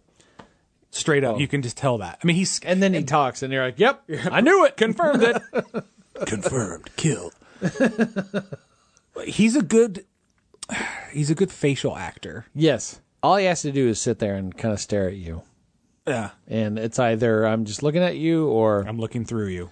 Yeah. Some people wish that, that this had been his final Dirty Harry movie, and I'm like, only if maybe he quit the force and moved out to Detroit to like work in a factory. to That'll build come up cars. later. That'll come up later on know? my side of things. Yeah, but that was the well. To take one of the things away from my trivia, that was the rumor that it was going to be the final Dirty Harry movie. Yeah. Uh, Harry wasn't Harry Callahan wasn't a racist. He wasn't a bigot, and not not like especially If he not was, like it wasn't Walt. like this. No, No, but you know the fe- the seventies films were very much a product of its times, and so this is kind of like I'm going to put this to rest. Here's my final chapter. Uh, sure. I'm going to close the book on this one. On this '70s era, Yeah, You talked about not to make a political joke, but you talked about Dirty Harry being a right wing movie. so was Walt. Wal- Walton is in himself is a right wing movie. Uh, I know that that Walt is a crotchety old fart, but every time I watch this film, the grandkids and their complete disinterest and disrespect towards their grandfather just really pisses me off. It does, but I will. I understand that if they haven't made if he and and they in general haven't made that connection, I understand why there's that disconnect There's yeah, I'm But- with you. I feel like but I'm still I'm Walt's my protagonist of this movie, regardless. so of you whether or side with not- him baseline. No, but he's the protagonist of the movie, regardless. Sure, so you side He's- with him yeah, baseline. yeah, Yeah. maybe. Uh, but I just watch that and I just go, oh, I never talked to my grandfather like that. I never brought these things up like that. No, but I never had Clint Eastwood as my grandfather either. I had a much more gentle soul than There's there's than this guy here. There's Good two Lord. sides to it, yeah, and he is an unfeeling, un unsensitive, no, insensitive. Curm- uh, curmudgeon is to put it nicely. Right. So he doesn't put out a lot of feel good vibes that his grandkids would even take up to return. Okay. But that in return, I didn't get on too well with my grandfather, but I always showed him a, a modicum of respect. Respect. Yeah. Because that's how I was raised. And and that's that's the message I think in this movie is that the generation gap and the way and the double generation gap between a father and his kids and then a grandfather and his grandkids when they're just ingrate. I don't think they would be called millennials at the time because what is this? oh, O- 08, 09? I think it's 08 or 09. I don't know that It's, the- it's the about term- a, it's about a decade ago. Yeah, the the term millennial wasn't really bandied about back then. But No. that's that's what it. The, the There was older- disconnect. Yeah, the older generation always pisses on the the newer generation. Yeah, and it's just it's the way it's. and always the been. newer generation showed disinterest in the older generation because they were old and their music sucks. Right. hey, go back and take a listen. You Bobby might twenty be three wrong. Skidoo. they cast Tao's cousin and and the gangster kids like perfectly because I knew kids like that when I was in high school growing up. Oh, yeah? they weren't necessarily in gangs, but they they had that super intimidating vibe going for them.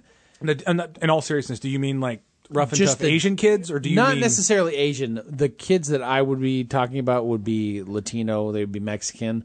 Okay. but they still had that same attitude, and so whatever he specifically was looking for to fill those roles, Sure. just he hit the nail on the head, in my opinion.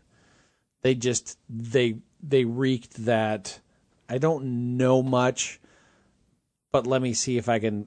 I know play ti- violence. I know violence, and I know that my gun fires more bullets than than your gun. We didn't have anybody. We had little. And it wasn't gun violence where I grew up either, but there's just I knew guys in high school that just whether they were wannabe gangsters, Uh-huh. but they still felt just like those kids that Tao and his cousins that he has to kind of push off. we didn't have anybody quite so dangerous. There were a couple, but they were they were sort of uh I wouldn't say loners, just white trash, s- Right. Skag motherfuckers.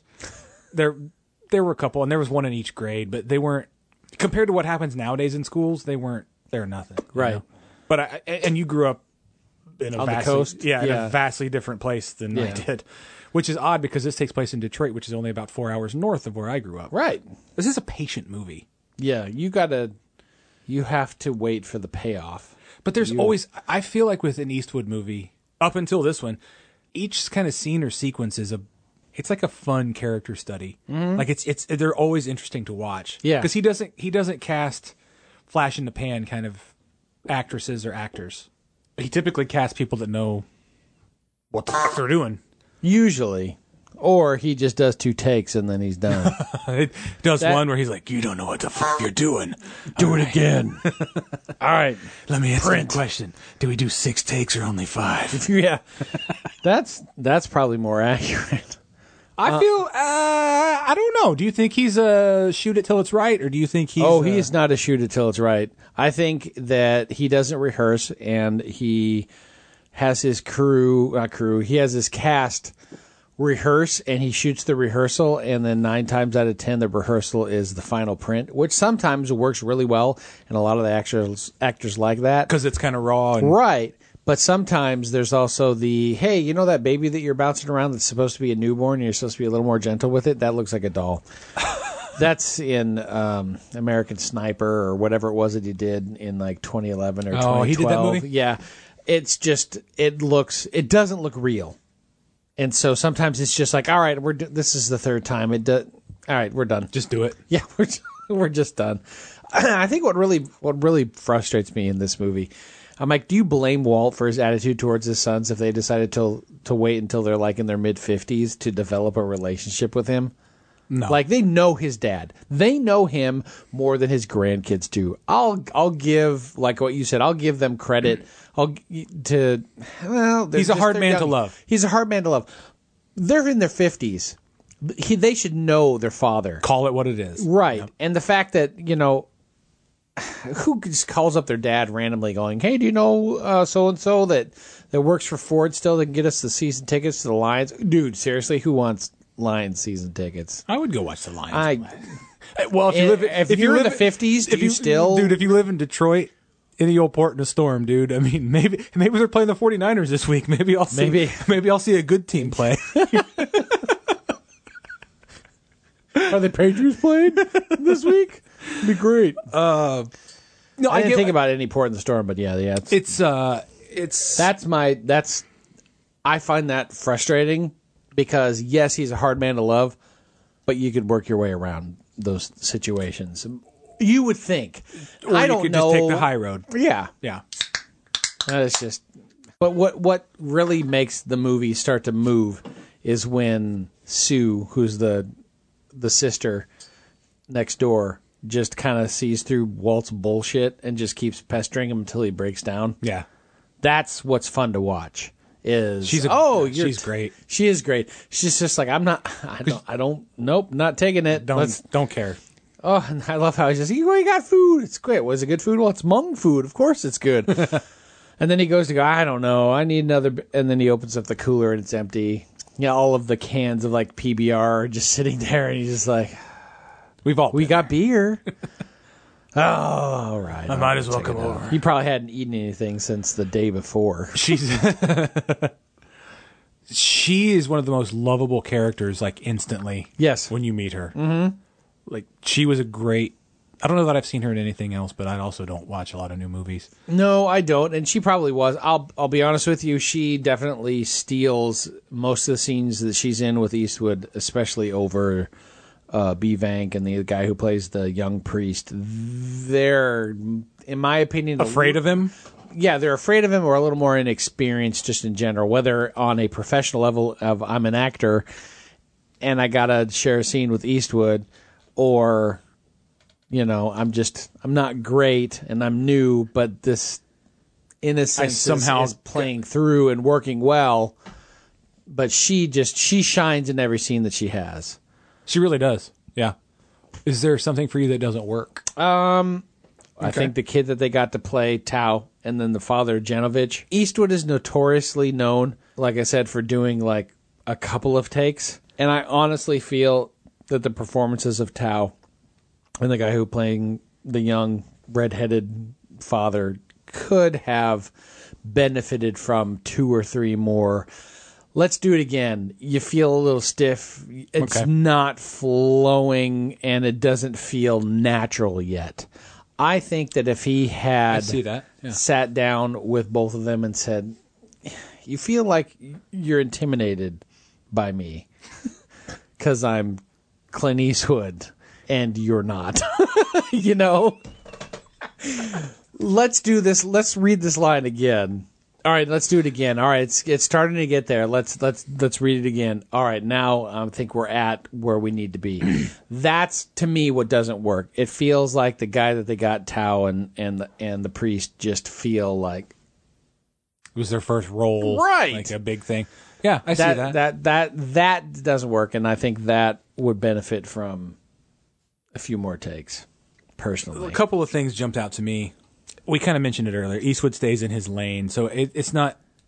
It's not. yeah, I shouldn't even really mention it, but it's he's he's trying to have a little more humanity to it, but everything he does is a little bit. it- It's a blend of Dirty Harry or Right. William Money. right? And but that's the charm with Yes. Eastwood because it's he He can pull it off. and, He's and pretty very few. quickly he he gets through that facade and has some feelings and he shows some in his way his character like his caricature way Right. some emotion and some feeling toward these these people that he, he, has a better relationship with his dog than he does with his sons. yeah yeah that's his real dog by the way Is it? yeah that's part of my trivia that's sweet yeah I didn't know Um, that. and something else that I When thought he was a takes bit that odd- dog to the, at the end, drop it off with the family. Yeah. Oh, and I won't talk about it. what, what, what did you have any I- tissues in here? If what you did- don't, what did can't I talk text to about you at, at the end? I was like, "Hey, I just I'm finished. not taking- crying. I You're just, crying. I just, I just finished notes for Gran Torino. I'm not crying. You're crying. it. Right. Not crying. You're crying. That's Um, what's her name? The girl, Sue. Sue. Yeah. Um, you're better at the names of characters. I write them down. Oh, that's why. I put them in the notes. You girl. That's hey, your name. you. Although that's kind of what he does. Pretty much. Kind of.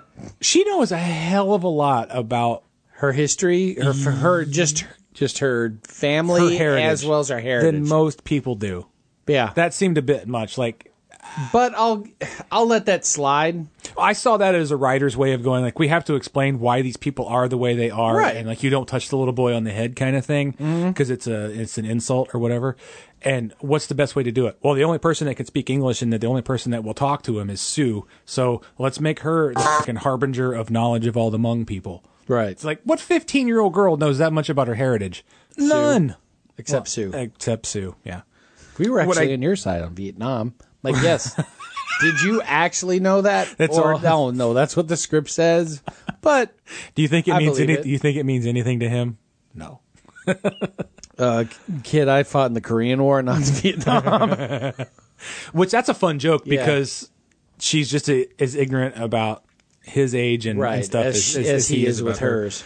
What I do like is that there's um, there's not a lot of goofy ass musical cues. No. Like there's not a lot of music to tell you how you're supposed to feel. You're just ah, that's you- you're you as a viewer are a little bit more reactionary because there's not a build up. Right. So like, oh, it's about to be a heartfelt thing. And then uh it's a heartfelt thing. Cool, nice payoff. It's just there's some music and some it's there, It's but it's very definitely subtle, not. Yeah, very it's very subtle. Did you know that that was his son when she's walking down the when she's walking when Sue is walking down the street and gets uh, kind of accosted by the the three African Americans that just start giving her crap, and he comes out, he rolls in his truck and drives around and stops and pulls out the gun eventually. Uh-huh. That white boy that's Uh-huh. there with the hat backwards Uh-huh. and acting all cool and shit. Yeah, yeah. That's that's Scott Eastwood. That's his son. which one of his uh, baseball 17 roster of children. Goddamn, Clint, what are you trying to do? Field a Major League Baseball team? He's not the closer. we know that much. It's my roster of children. This is bat- batting first. uh, apparently, I guess not to the extent of how harsh Walt was, but apparently Walt always reminded Lisa of her grandfather in some mannerisms. Uh-huh. Um, yeah, I had one like that. Okay, apparently on her mo- on her mom's side, while while he wasn't even remotely as close to the extreme as Walt was, he he always kept himself busy fixing things. Like when he goes down and the party and all the young kids are there, and he goes in and he leans on the washer and it clunk clunk clunk clunk, and then he goes in Sure. and, and readjusts. Was he was it was her grandfather uh, World War II or Korean War? Uh, I think World War II. Okay, Like So- my- same as both of mine. mine. Yeah, Yeah. They they they those That's- kind of dudes. They were They wired. don't exist now. They're They- wired differently. Some some do. Yeah. Some do, but they're they're wired and they're built and they're programmed differently and there's there's things that are wrong in the world and you have to fix them. That makes the world a better place. That's what they see as a a positive influence. And it is in a way. well, but the way they the way they interact with the rest of us humans is like, God damn, just we just wanted you to fix the washer. Why are you yelling at the neighbor? So quit with the racial slurs already. And my, my grandfather wasn't that that uh, that severe Right. with his. uh, He had He's a a caricature. he had He's a- a caricature. my grandfather had a gentle was what we call a gentle racism nowadays. Walt is, is exactly what is wrong compared to later generations in this country. He's intolerant. He's a bigot. He's very close minded.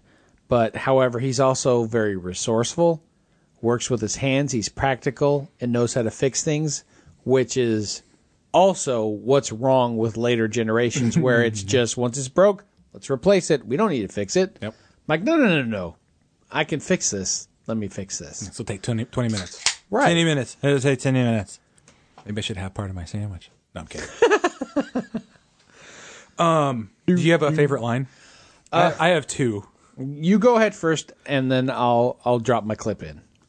Uh, I'll have a Diet Coke. Bullshit, it's a bar. Have a drink. Was that the was that the priest? It's when yeah, it's when the priest comes to All right, visit I'll have him. a beer. Yeah, right. for the first time at the VFW or wherever it is. Diet, Diet Coke. I forgot about that. That's a good one. Yeah.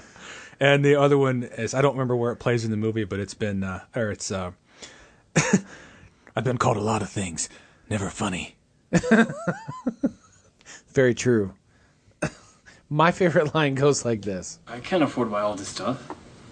Well, I guess even a bonehead like you could understand that a man acquires this over a period of 50 years. Yeah, but All right, look, here. Take these three items right here. You can have this WD 40, vice grips, and uh, some uh, duct tape. Any man worth his salt can do half of the household chores with just those three things. Anything else you need, you just borrow it, that's all. I'm going to go ahead and say you probably need a Phillips head screwdriver. Yeah, that's helpful. Or one of But those man, screwdrivers that- I have done a lot with vice grips. vice grip pliers are amazing, Oh, and yeah. I will be the first person to state that when my nephew Gregory got married, there's your shout out. that I gave him duct tape, WD forty, and some vice grips based on and this movie? specifically quoted the movie that saying that any man is worth his salt can fix these three things alone with any household chores because it's true. That's Nathan Eddy, P.O. Box 666, Six Pack Way, Nashville, Tennessee, 3706666. But it's true. I mean, vice grips have come in so handy, along with Yeah. duct tape and WD forty. It is you initially staggering. anybody It's- who hasn't made home repairs doesn't realize how much truth is in that quote. Yeah. Or you can at least band-aid it until someone that knows better can turn up and fix Uh-huh. the pipe or whatever. Yeah. Yeah, no, it's that's totally true. Um, it's how Walt would do a podcast because it. What the fuck is this thing? Get this mic out of my face. It's a microphone. The fuck am I supposed to do with this thing? What slant eyed bastard created this shit? All right, that's that's all I'm doing regarding Walt. Okay, that was good though. All right, okay. Would you like some trivia? I can Uh, I can break this racial tension with some trivia. Please, can you do so? So- Because I feel horrible now with what I said. Um, why? It was funny. You don't. You don't think that? No, I don't. But Um, apparently, Walt did. Editor's while I note. was channeling him. Editor's note: Nathan is not a racist. Thanks. Um, as I said earlier, the dog Daisy is actually uh, Clint Eastwood's real dog, which I think that I wonder every time I see a dog on on a movie, I always wonder how many hours. That's the first time I cried. Was when he takes the dog over. Really? Yeah, because you know what he's committed to, and that he's got this other life that's dependent upon him, and he knows that he can't take care I of it. had assumed that the um, the ruffians were going to kill his dog, so I'd already steeled I get- myself against okay, that. So, I I get that, but that was not what I was thinking. I was so just the, the thinking ultimate that end, he's did, just- him giving yeah. the dog to the old lady, didn't make me cry because I had already assumed they were going to kill the dog. So I was I, I was wasn't. cool with I that. wasn't even thinking that in the first place. Um, I was just thinking of my dog, and I wanted to make sure that the remainder of her life is cared for. If oh, it's in something our were to will. ha- you it's in know. our will where our dogs go. It's that's a thing. Um, but I, I always wonder how many hours the main actor or the lead or whoever is it was the animal the most has to spend with the dog or the animal and the trainer for it to feel real. And that's what made me kind of look it up. And then you found out. and then that I it was yeah, his just- dog. yeah, I was going to look it up anyway. Was the, his dog's name Daisy? Yeah, yeah, yeah. Okay, Yeah. So we're- it it's was- perfect name, and yeah, it wasn't yeah, much just of a w- no. It wasn't a stretch. I'm sure she's got a fairly It worked. regimented life. so, it, it, on, a, on a funny side note, our friend, uh, our friends Jeff and Erica, oftentimes when they go out of town, their dog Erica is Erica not. Oh. is from, Erica is not. Erica's from Detroit. Uh, oh, see, there's already a connection. there you go. Their dog Bodie will come stay with us when they go out of town and can't take him, uh, take him with. I've met And Bodie. He's an odd bird. He's he's a sweet dog, but he's, an odd bird. he's Frank Miller's Joker. He's chaos in the shape of a dog. so sometimes, just to make him sit and calm down, I will affect a British accent to impersonate Jeff. Not to take the piss or anything, but maybe he'll listen to me if I say it in British. And nine times out of ten, he does. It's funny. Sit, and he's, he looks at me like, "Oh shit, is Dad here?" And he sits for a That's second. funny. It's funny. Yeah. I Which- thought you put on Gran Torino and he'd chill out for two hours. oh shit clint eastwood will shoot me can you within within uh, a deviation of five that being 20 25 30 35 how many times walt insults someone how many times how many total insults walt has in this movie 75 53 Okay, I was a little overshooting it. a little but- low. I was a little, uh, no, I was a little over because you feel like everything he says is an insult. But maybe you have problems that we need to address later. If you like all the insults that he's doing, that's what I meant. oh, okay. you looked at me weird, like, oh wait a second. Um, so there's some uh, scuttlebutt as to the truth of this one. Okay. it was it was stated that he encouraged uh, he he hired actual Hmong actors. Right. He purposefully chose one. He especially chose ones that did not have a lot of acting experience because he wanted that Cinema- fresh cinema and- verite kinda thing. and which So- definitely comes true. in One this. side states that he encouraged them to sort of improvise within the realm of the script. Okay. The other side says he did not. Like to the point of cut. What are you doing? Just stick to the script. Depends on who you ask. And it sort of it adds a weird real life racial tension to the actual making of the film that I don't because I know the that I don't community like. in general. Are they a pre- SoCal? Are they a SoCal thing? No, but I know that what I've read, what little bit I've read, is that they respected him for respecting every like the traditions and things that they showed that he specifically put Oh, on camera and okay. represented them in a positive Okay, manner. sure. While he's racist, it does not represent them in a negative light. And so that's that I do know that the community as a whole gave the thumbs up of the film. Okay. And their representation in the film. Just not the people that were I, I don't know the people specifically. I can't speak to that in general. Um, did you know that Clint Eastwood was actually in the military in Korea during the Korean War? I knew he was in the military. I did not know he was in Do you know what his role in the military in Korea? uh radio. he was a lifeguard at okay. Okay. a pool. No, you know what? That that rings true now. Get out I think of I the may have deep read that. end. You're gonna fucking drown. He never got out of the Keep chair. splashing. Keep splashing. All right. I'll go back. Marco. Is that four gurgles or only five? or is that five gurgles or only six? Pulls the drowning kid out by his collar like he's wearing a shirt in a pool. Right. But I know you're asking yourself one question. Was that four gurgles or only five? I'll tell you the truth and all the excitement. I lost count myself. they talk about Do I really have to give this kid mouth to mouth? His breath smells like shit. Um, Ah, Jesus. so they talk about Gran Torino. Yeah, wait till Million Dollar Baby comes. Yeah, the jokes are going to be funny. He's for only that one. five years younger. It's totally different. Uh, they talk about Gran Torino's being built in Detroit and him- Right. him working on that line for X amount of years. Gran Torino's were actually built in Lorain, Ohio, Oh. not Detroit. Oh! Not Detroit. Well, I guess he didn't do all of his research, only most of his research. I mentioned So what he should have been driving was something else. a Pinto. I put that steering column in that Pinto. I don't see the movie going, you know, That's where making you as got to much go. money. It's El Camino. Dude, have you seen Eastwood's new movie? Pinto is badass.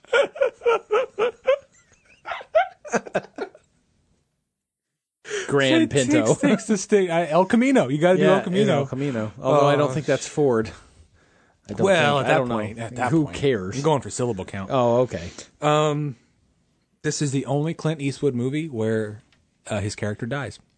Spoiler. Sorry. Shit. shit. Rewind. Only Thank God you backed that up. Spoiler. only Eastwood movie where his character dies.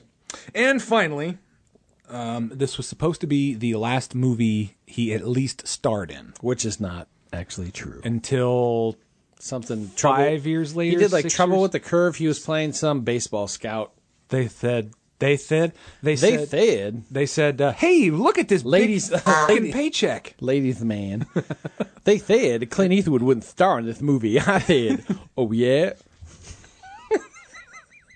Amy Adams. All right. She was in that. Oh yeah. It's Been, I saw it once. So yeah, and then the Once. mule that came out uh, last year. Last year, 2018. Well, it is last year now. But, but did it Yes. come out in 2018? It was right around Christmas of 2018. Whenever you're listening to this, whether it's 2027 or uh, you're in a time machine in 1785. If you're, you know what? If you're in a time machine in, in 1785 and you're using us to fill time between traveling from Good wherever for you're- you. Thank you. Fucking thank you. I appreciate it. I, you do not know how much I appreciate it. Can you stop in, stop into the studio real quick, and just uh, let us know how things are going? How?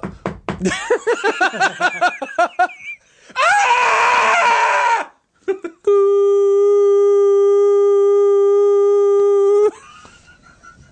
Twenty. Look, we're back. 20, 2020 does not go well. So, canned foods and bottled water now. Go, go, go. Uh, could you find a worse line in this movie? I haven't. I don't have a worse line until the next episode we do. So, worst line and magic wand were both really hard for me because it's like I said, he's a, Eastwood is a very purposeful filmmaker. There's not a lot of he kind of edits as he films, right, so to speak. Um, so there's not really a, a worse line because everything's he meant whatever you see. But a magic wand, I would love this to have been the last Dirty Harry movie. I would love a few script tweaks where they make it that Callahan retires, moves moves to Moves somewhere. Tahoe, yeah, wherever, and then this kind of shit happens. And I, I realize the two are different. Like Dirty Harry's a more larger than life kind of Yeah. character, and it's hard to pull him back down to a real. Because I knew a war veteran, semi, or what you would call actual racist old man, and it's hard to kind of marry the two. Yeah. But I would have loved for this to have been the final Dirty Harry. That would have been And f- interesting. for him to have gone out the way he went out, because that was that would have been Because that was that would not have been typical Dirty Harry. that would have been such. And then I I'm would have just gonna. Oh, and then he I would have further pulls loved out for the it to gun, have been which is East- not a gun. Eastwood's last thing. At least, at least performance wise. At least, yeah, sure, sure. At least He wants performance-wise. to stay behind the camera. I'm okay with that. You can only do so much gravelly talk before he can only turn 88 and 89 once, and you just get older. You know, um, I had Except my cousin Jerry. before we roll into He's my- actually growing younger. Yeah. Before I roll into my favorite scene, which is not my favorite line, it's a little different. Uh, I kind of combined if you could make one change to the film and if you could recast the lead, who would you pick to star in the film? These two go hand in hand. This is totally just, it kind of clicked when I was just putting my notes together about a week ago. I would do a complete reversal of the film and instead have it star someone like Jim Brown or Keith David in the lead. An Nice. African American male who grew up in the Jim Crow, uh, Jim Crow era in the South. You make him a Vietnam veteran where the neighborhood is being infested by white trash. The gangs are all white supremacists and the setting is in the South and I would call it El Camino. Outside of the joke stinger for the El Camino joke, that would be an. in- I would want to watch that, would be- movie. that would I be would great. totally watch that movie. I would totally watch that movie. Uh, if it's just you can this- keep Jim Brown. I- Yeah. Jim Brown is too. He's not a good enough actor for me. I was really trying to find someone in the age range. Okay, okay, well, that makes filled sense that then. role. It Richard Pryor. Yeah, that would be. I'd watch that too. Had he not died, yeah, obviously. a while ago. Or Cleavon Little. Yeah. Why would- is that, that funny? would- That would I just be wa- interesting. I just watched. that Fle- would be I- I, interesting. just watched Fletch Lives the other day, and he's in Fletch Lives. Is he? Which is why, yeah, why he popped up. And he was I hate Fletch Lives. That's why. well, and he was he played Richard Pryor's part in Blazing Saddles. Okay, which is yeah, why I that know. popped up Uh, in my- if it's just a straight up recasting the lead, I would just wait another thirty to forty years and put Hugh Jackman in the role. really? Have you seen Logan? No, Okay, but you would get it a little bit more if you saw Logan Okay. and the kind of oldish man, angry kind of version. so I stayed. Uh, I stayed American contemporary. Okay, and despite my normal go-to joke, I would actually Burt Reynolds. okay. Ten years ago, though, Two Ye- years- oh, like Ten well, years, yeah, two, ten years 10 ago, years two years ago. ago. Yeah, I don't know how much how close in age they are, but Yeah, okay. No, I could kind of see that. um, and the Depending other one, on where you would place it, but yeah. um, I would I- okay, I, I guess I would go. When was Boogie Nights? 96? 97? 97? So Yeah. I would go. Well, I'd go 07. I would go 07. Okay. And what's the what's the movie Burt Reynolds did right before he died? I still haven't seen that. the last movie star Yeah, yeah, yeah. or, I or something st- I that was still the, haven't watched yeah that. i think it's on prime or something but Yeah, I'm not- it's good but I'm I don't like crying. be yeah okay yeah. Uh, and then I went with Rance. you're Howard. set for crying for whatever movies we have set to watch is what you're saying I right don't. now. I, I don't like to cry when I watch movies. well But I We've also already done it once. I also You'll went probably do it uh, again. 1989 Rance Howard, Okay. or maybe maybe 1999 Rance Ah, Howard. That would that Old- would be interesting. Ron Howard's dad. yeah, Okay. old man Rance Howard. I could kind of see that. I could totally, I could totally see that. For those of you guys that don't know, Rance Howard, uh, among being Ron Howard's dad, he was more of a character actor, right, in the 80s, 90s, and 2000s, And obviously, obviously Um, before that. He was in Ed Wood. He played um, he played the guy that owned the meatpacking plant in Ed Wood.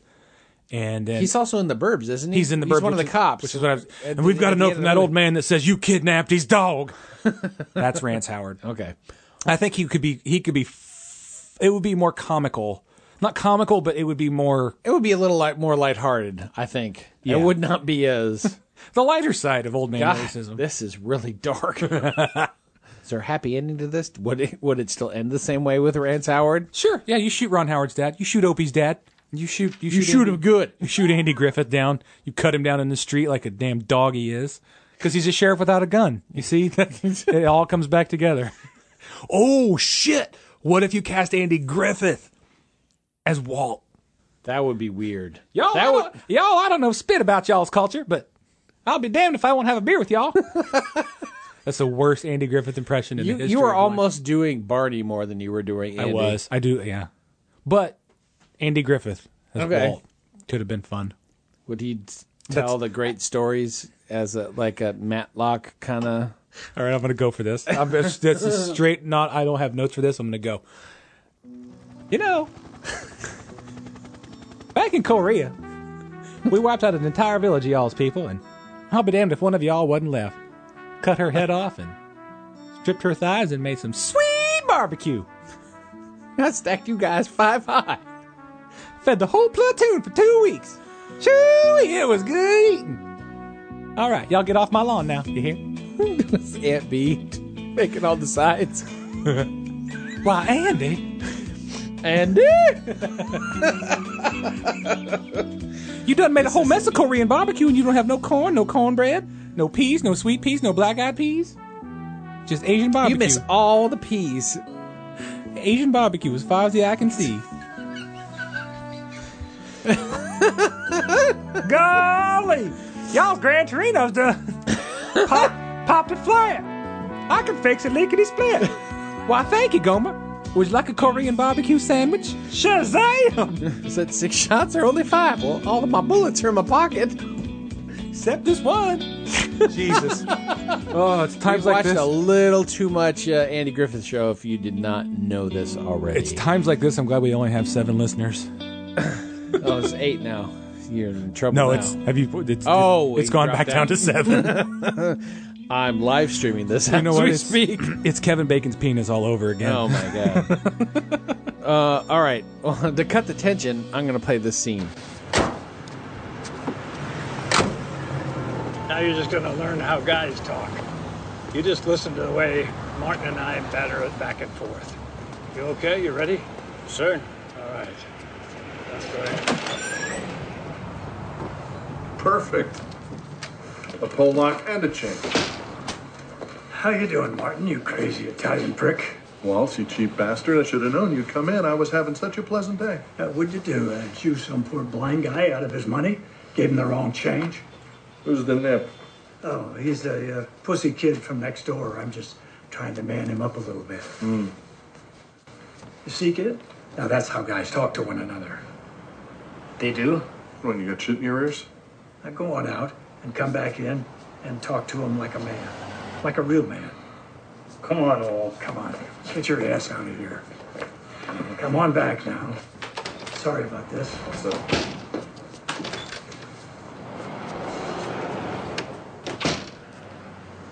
What's up, you old Italian prick? Get out of my shop before I blow your head off, you goddamn dick smoking. Go! Jesus Christ. Oh, shit. Take it easy. Take it easy. What the hell are you doing? Have you lost your mind? But, but that's what you said. That's what you said, men say. You do. You don't just come in and insult the man in his own shop. You just don't do that. What happens if you meet some stranger? You get the wrong one, he's going to blow your gook head right off. What should I have said then? Yeah, kid, why don't you start with, um, hi or hello? Yeah, just come in and say, uh, sir, I'd like a haircut if you have the time. Yeah, be polite, but don't kiss ass. In fact, you could talk about a construction job you just came from and bitch about your girlfriend and your car. Um, son of a bitch, I just got my brakes fixed, and those sons of bitches really nailed me. I mean, they screwed me right in the ass. Yeah, don't swear at the guy. Just talk about people who are not in the room. Uh, you could bitch about your boss uh, making you work overtime when it's bowling night. Right, or uh, my old lady bitches for two goddamn hours about how uh, they don't take expired coupons at the grocery store, and the minute I turn on the fucking game, she starts crying how we never talk. See, now go out, come back and talk to him, and it ain't rocket science, for Christ's sake. Yeah, but I don't have a job, a card, or a girlfriend. Jesus. I should have blown his head off when I had the chance. Yeah, maybe so. Now, okay, I want you to turn around and go outside and come back and don't talk about having no job, no car, no girlfriend, no future, no dick, okay? Just t- turn around and go.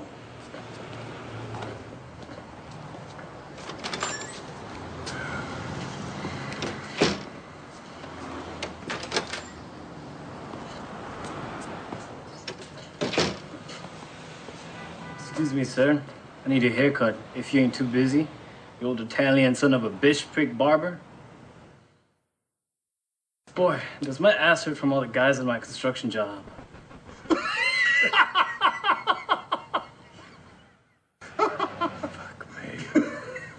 you have to laugh along with him. Well, come on. Uh, We've known each other long enough now. Yeah, we've known each other long enough. Yeah, We've known each other long enough that we insult each other a Eas- lot. easily. We just don't go to the point of You being stupid, stupid racist, Jew, stupid Jew prick, Watt lines. Barber. I mean, but you you can't blame the kid. He doesn't know He any doesn't- better. yeah, he's just- he's just like, hey, guess what? What? Well, Walt here, who's a a son of a bitch bigot and racist prick, is going to try to make me tough, tough, and to know how to talk like a guy, like how dudes I'm gonna do, go like into the when- barber shop. I don't go to the barber shop, by the way. All the, all the racial slurs. I don't trade barbs with a dude at the barber shop. Like that's well, not- you should. Well, that's and not if you our did, generation. you know, you would know. Well, but it was Waltz. Also, look apparently. at me for God's sake. Do I look like I've been to a barber shop since Nixon was in office? I know you haven't been to a barber shop in a long time. But yeah, it it's just it's one of those things where it could be extremely confusing for someone who does not understand Well, he doesn't have a dad. American culture. He doesn't have a dad, and it's just you don't you don't understand the banter and the I'm just screwing with him while we make fun of each other. But I don't really feel that like that about you. But it's but it's just funny. You Yeah, know, yeah. you can, you have to. Aussies call it paying out. Yeah, you got to grow into that. You can't just go like zero to sixty. Yeah, that's a funny scene. Um, can you recommend a similar or equal film? Uh, I f- found this a little bit different and difficult at first. Uh, how did you come across? Before I tell you what I have, did you were you like yeah or I have two, and they're I had something that popped up in my feed unintentionally. Okay, that was like I haven't seen that in a long time, but I that kind of scratches the same itch in a different direction. What was it? You ever seen Michael Douglas in Falling Down? Yeah. A long been been a while. No, I know that movie front to back. Okay. that's a great fucking movie. Is that not a in a lot of ways kind of That's a really good pick, man. It's a I hadn't seen it in a while and I was just like, wait, well this is just as bad in a lot of ways, but it's still it's a it's ju- very he's- similar. He's just trying to get home, man. He's just trying to get he's trying to get to his daughter's birthday with his That- estranged ex-wife. Yeah. His car breaks down on the freeway and he's just like, "Screw it." Dude, I love that movie. Yeah. I haven't Man. seen it in, in a long time, but man, is it good. And it's just his performance is really good because you feel like as a consumer when he goes into like the the restaurant, it's it's like Oh, ten thirty two, we're not- we're and not- you want we're not serving breakfast anymore. But the clock says 10:30. Right, Yeah. it's 10:31. Yeah. For the first time in several episodes, pick 6 or otherwise of this show, Nathan has made my stuff look like shit garbage. And that never happens. And Uh, no, for that at happens least all the two time. Episodes. That happens all the time. Dude, I didn't even So I went from memory. I went from feeling and from memory, but that's a really good pick. It has just a lot of it has a lot of similar thematic elements, yet pushed to it to the extreme. And instead of an old school morality like parable that Gran Torino is, this film will be much more like a cautionary tale. sure, Of, Don't sure, but lose, the- don't lose your shit. The character is the same, but the character is in a lot of ways the same because you can see while he's breaking down the internal conflict that he has. It's like, hey, I'm going to get this army surplus store. Oh my god, this guy is a horrible racist. I was just wanting some combat boots. Hmm. you know, the uh, the two I chose were pretty on the nose. Um, that rhyme is free; you can keep that. Um, I went with the Grinch. Okay, because sweet little girl touches the heart of an otherwise world hearted. Mm-hmm. no, I never even made that connection. So that's really a good recommendation. And the original Grinch, not the bullshit Opie version with with Jim Carrey. Yeah, F that. the original, the story, or the or the 1960. I for think it's- anybody under the age of 32, uh, Opie is Ron Howard. yeah, Rance Howard's son, Rance Or- Howard's son. or Andy Griffith's The son, one who he however. wanted to play Dirty Harry. Not Dirty Harry, but Walt. Um, but the 1969 TV version Okay. with Boris Karloff. Okay. like that's No, that's. I wouldn't have initially thought about that being a direct comparison, but it really is because it's. She softens his least- heart and he starts to not change. be an asshole. Yeah. The other the other way Or at I least went as much. was the other way I went was uh, a, almost a one for one flip, which is the Karate Kid. Um, Okay. An Asian war vet takes in an, Yeah. an Italian kid and teaches him how to be a man. Pretty, like I said, pretty on the nose. Racism here. Racism not here. For the record, Nathan first pointed at his head, then his heart. so, to be clear, racism is in your head, not, Not your, in your heart. Exactly. Because You know. I think that's true. You're taught But it's true, racism. yeah. You're not born with it. Six pack double feature editor's note: racism is in your head, not, Not in your heart. it's learned behavior.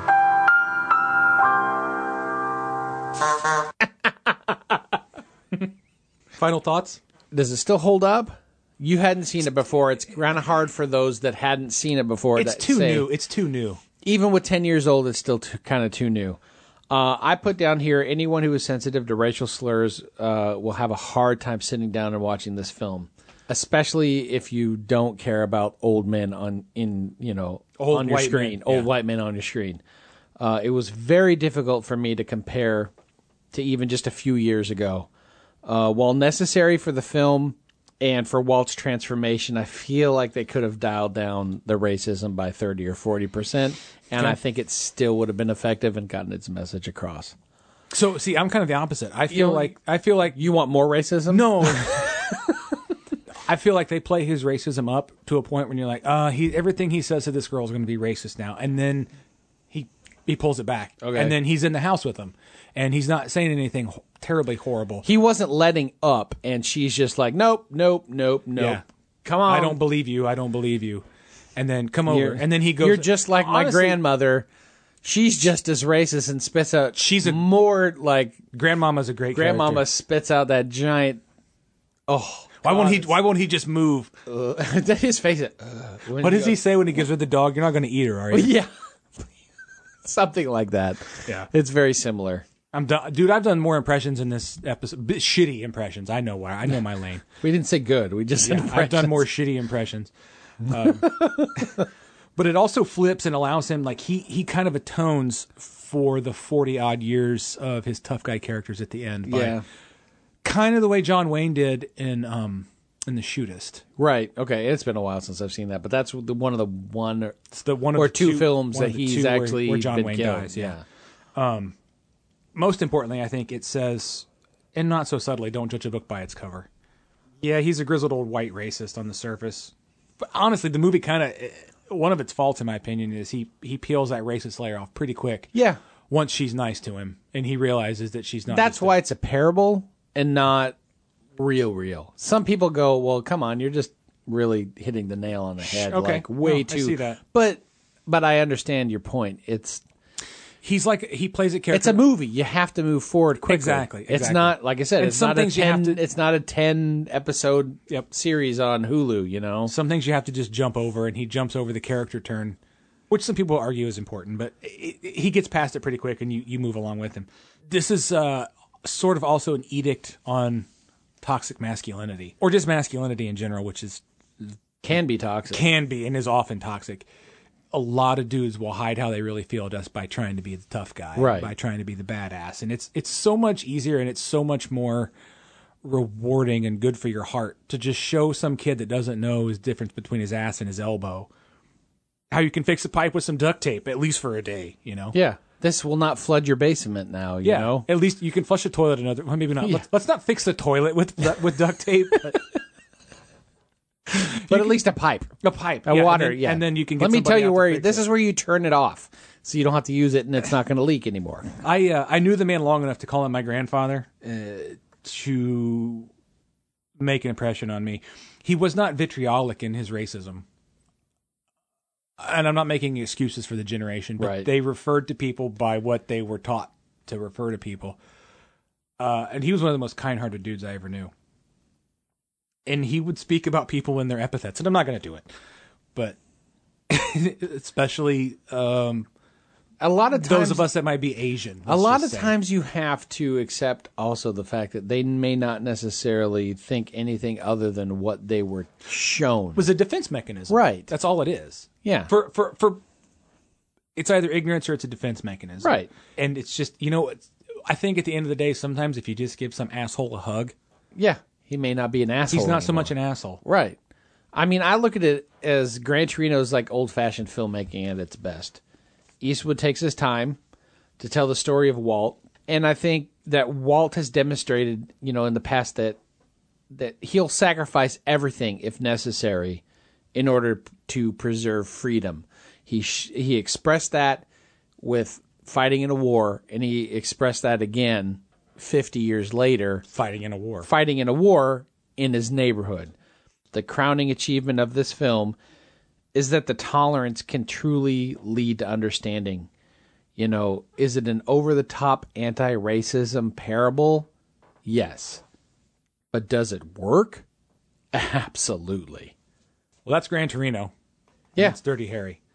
Good God, that was uh, heavy and then got really weird there. It was took- heavy and then it was messed up and weird and stupid and funny like we then normally kind of get. Ended heavy. Yeah. Let's do some chasers real quick before You- we get you- out of here. You want to lighten the load? Yeah. let's, let's lighten the load. All right, hon. Let's God's see here. sake.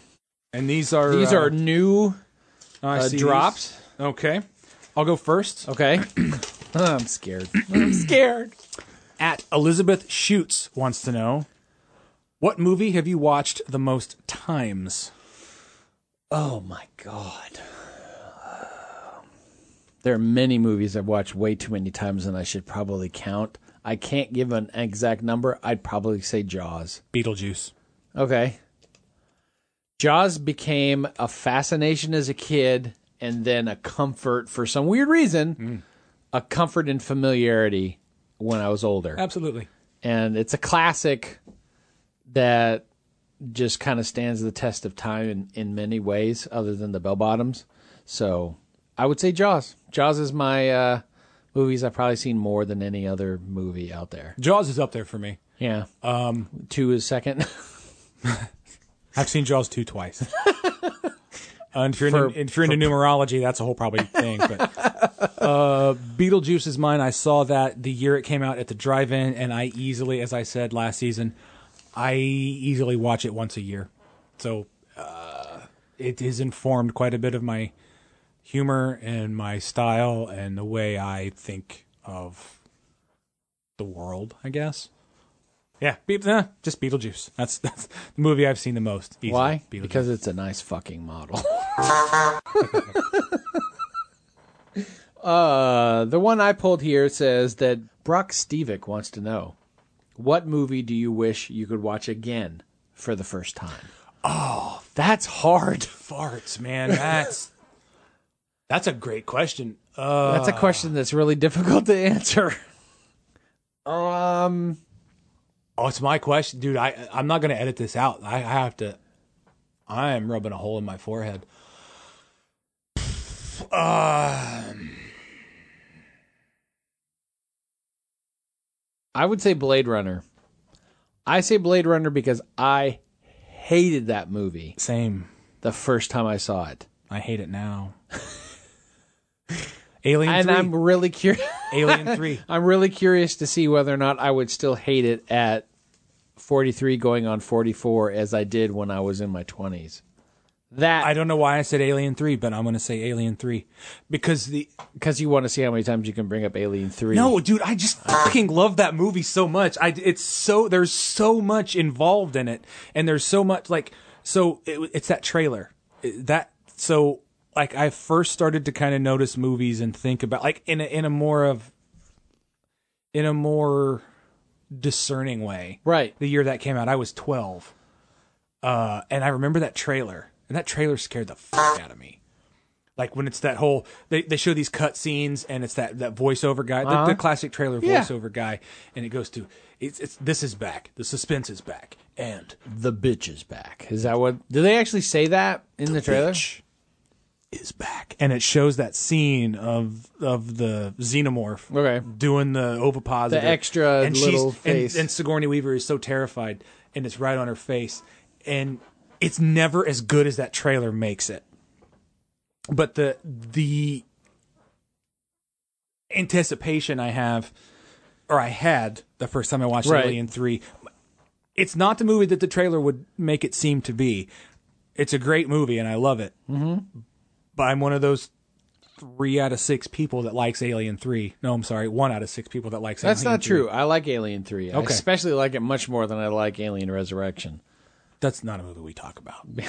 That, that Um, movie is not discussed in this household. It's one of those where you're like, ah, I am surprised by this, but I'm pleasantly surprised because I thought it was going to be a continuation of Aliens, which is my least favorite. Okay. Uh, and I'm I'm too wholly bad. surprised because it's basically seven. Okay. Seven ish, six and a half. Alien six and a half. Uh, and I've taken a long way around to explain this, and I apologize. But Alien Three, A- a- as an adult, Alien Three. I like the question. I That's just a- don't that's- like. I don't know if I like my answer or not, but I like my answer at That's the an same amazing. time. That's an amazing question. Decker's replicant. I I don't know. Decker's replicant. Anyway, so that's uh, spoiler. um, we are heading back next week for a couple of part threes. Oh boy. Um, and on that note, uh, why don't you listeners go ahead and, if you want to, try to find yourself Halloween three, season of the witch, and uh, Friday the thirteenth, part three in three D or two D, two D, depending on uh, what you can find, I guess. And we'll be back in a week to uh, discuss those cinematic masterpieces. See, see, see, yeah, yeah, yeah. Six, six, six. Six Pack Double Feature is a Clopec Media production. You can like and follow them on Facebook at Six Pack Double Feature Podcast and on Instagram at Six Pack Double Feature. They aren't on Twitter because Twitter is dumb. I want to kill everyone. Satan is good. Satan is our pal.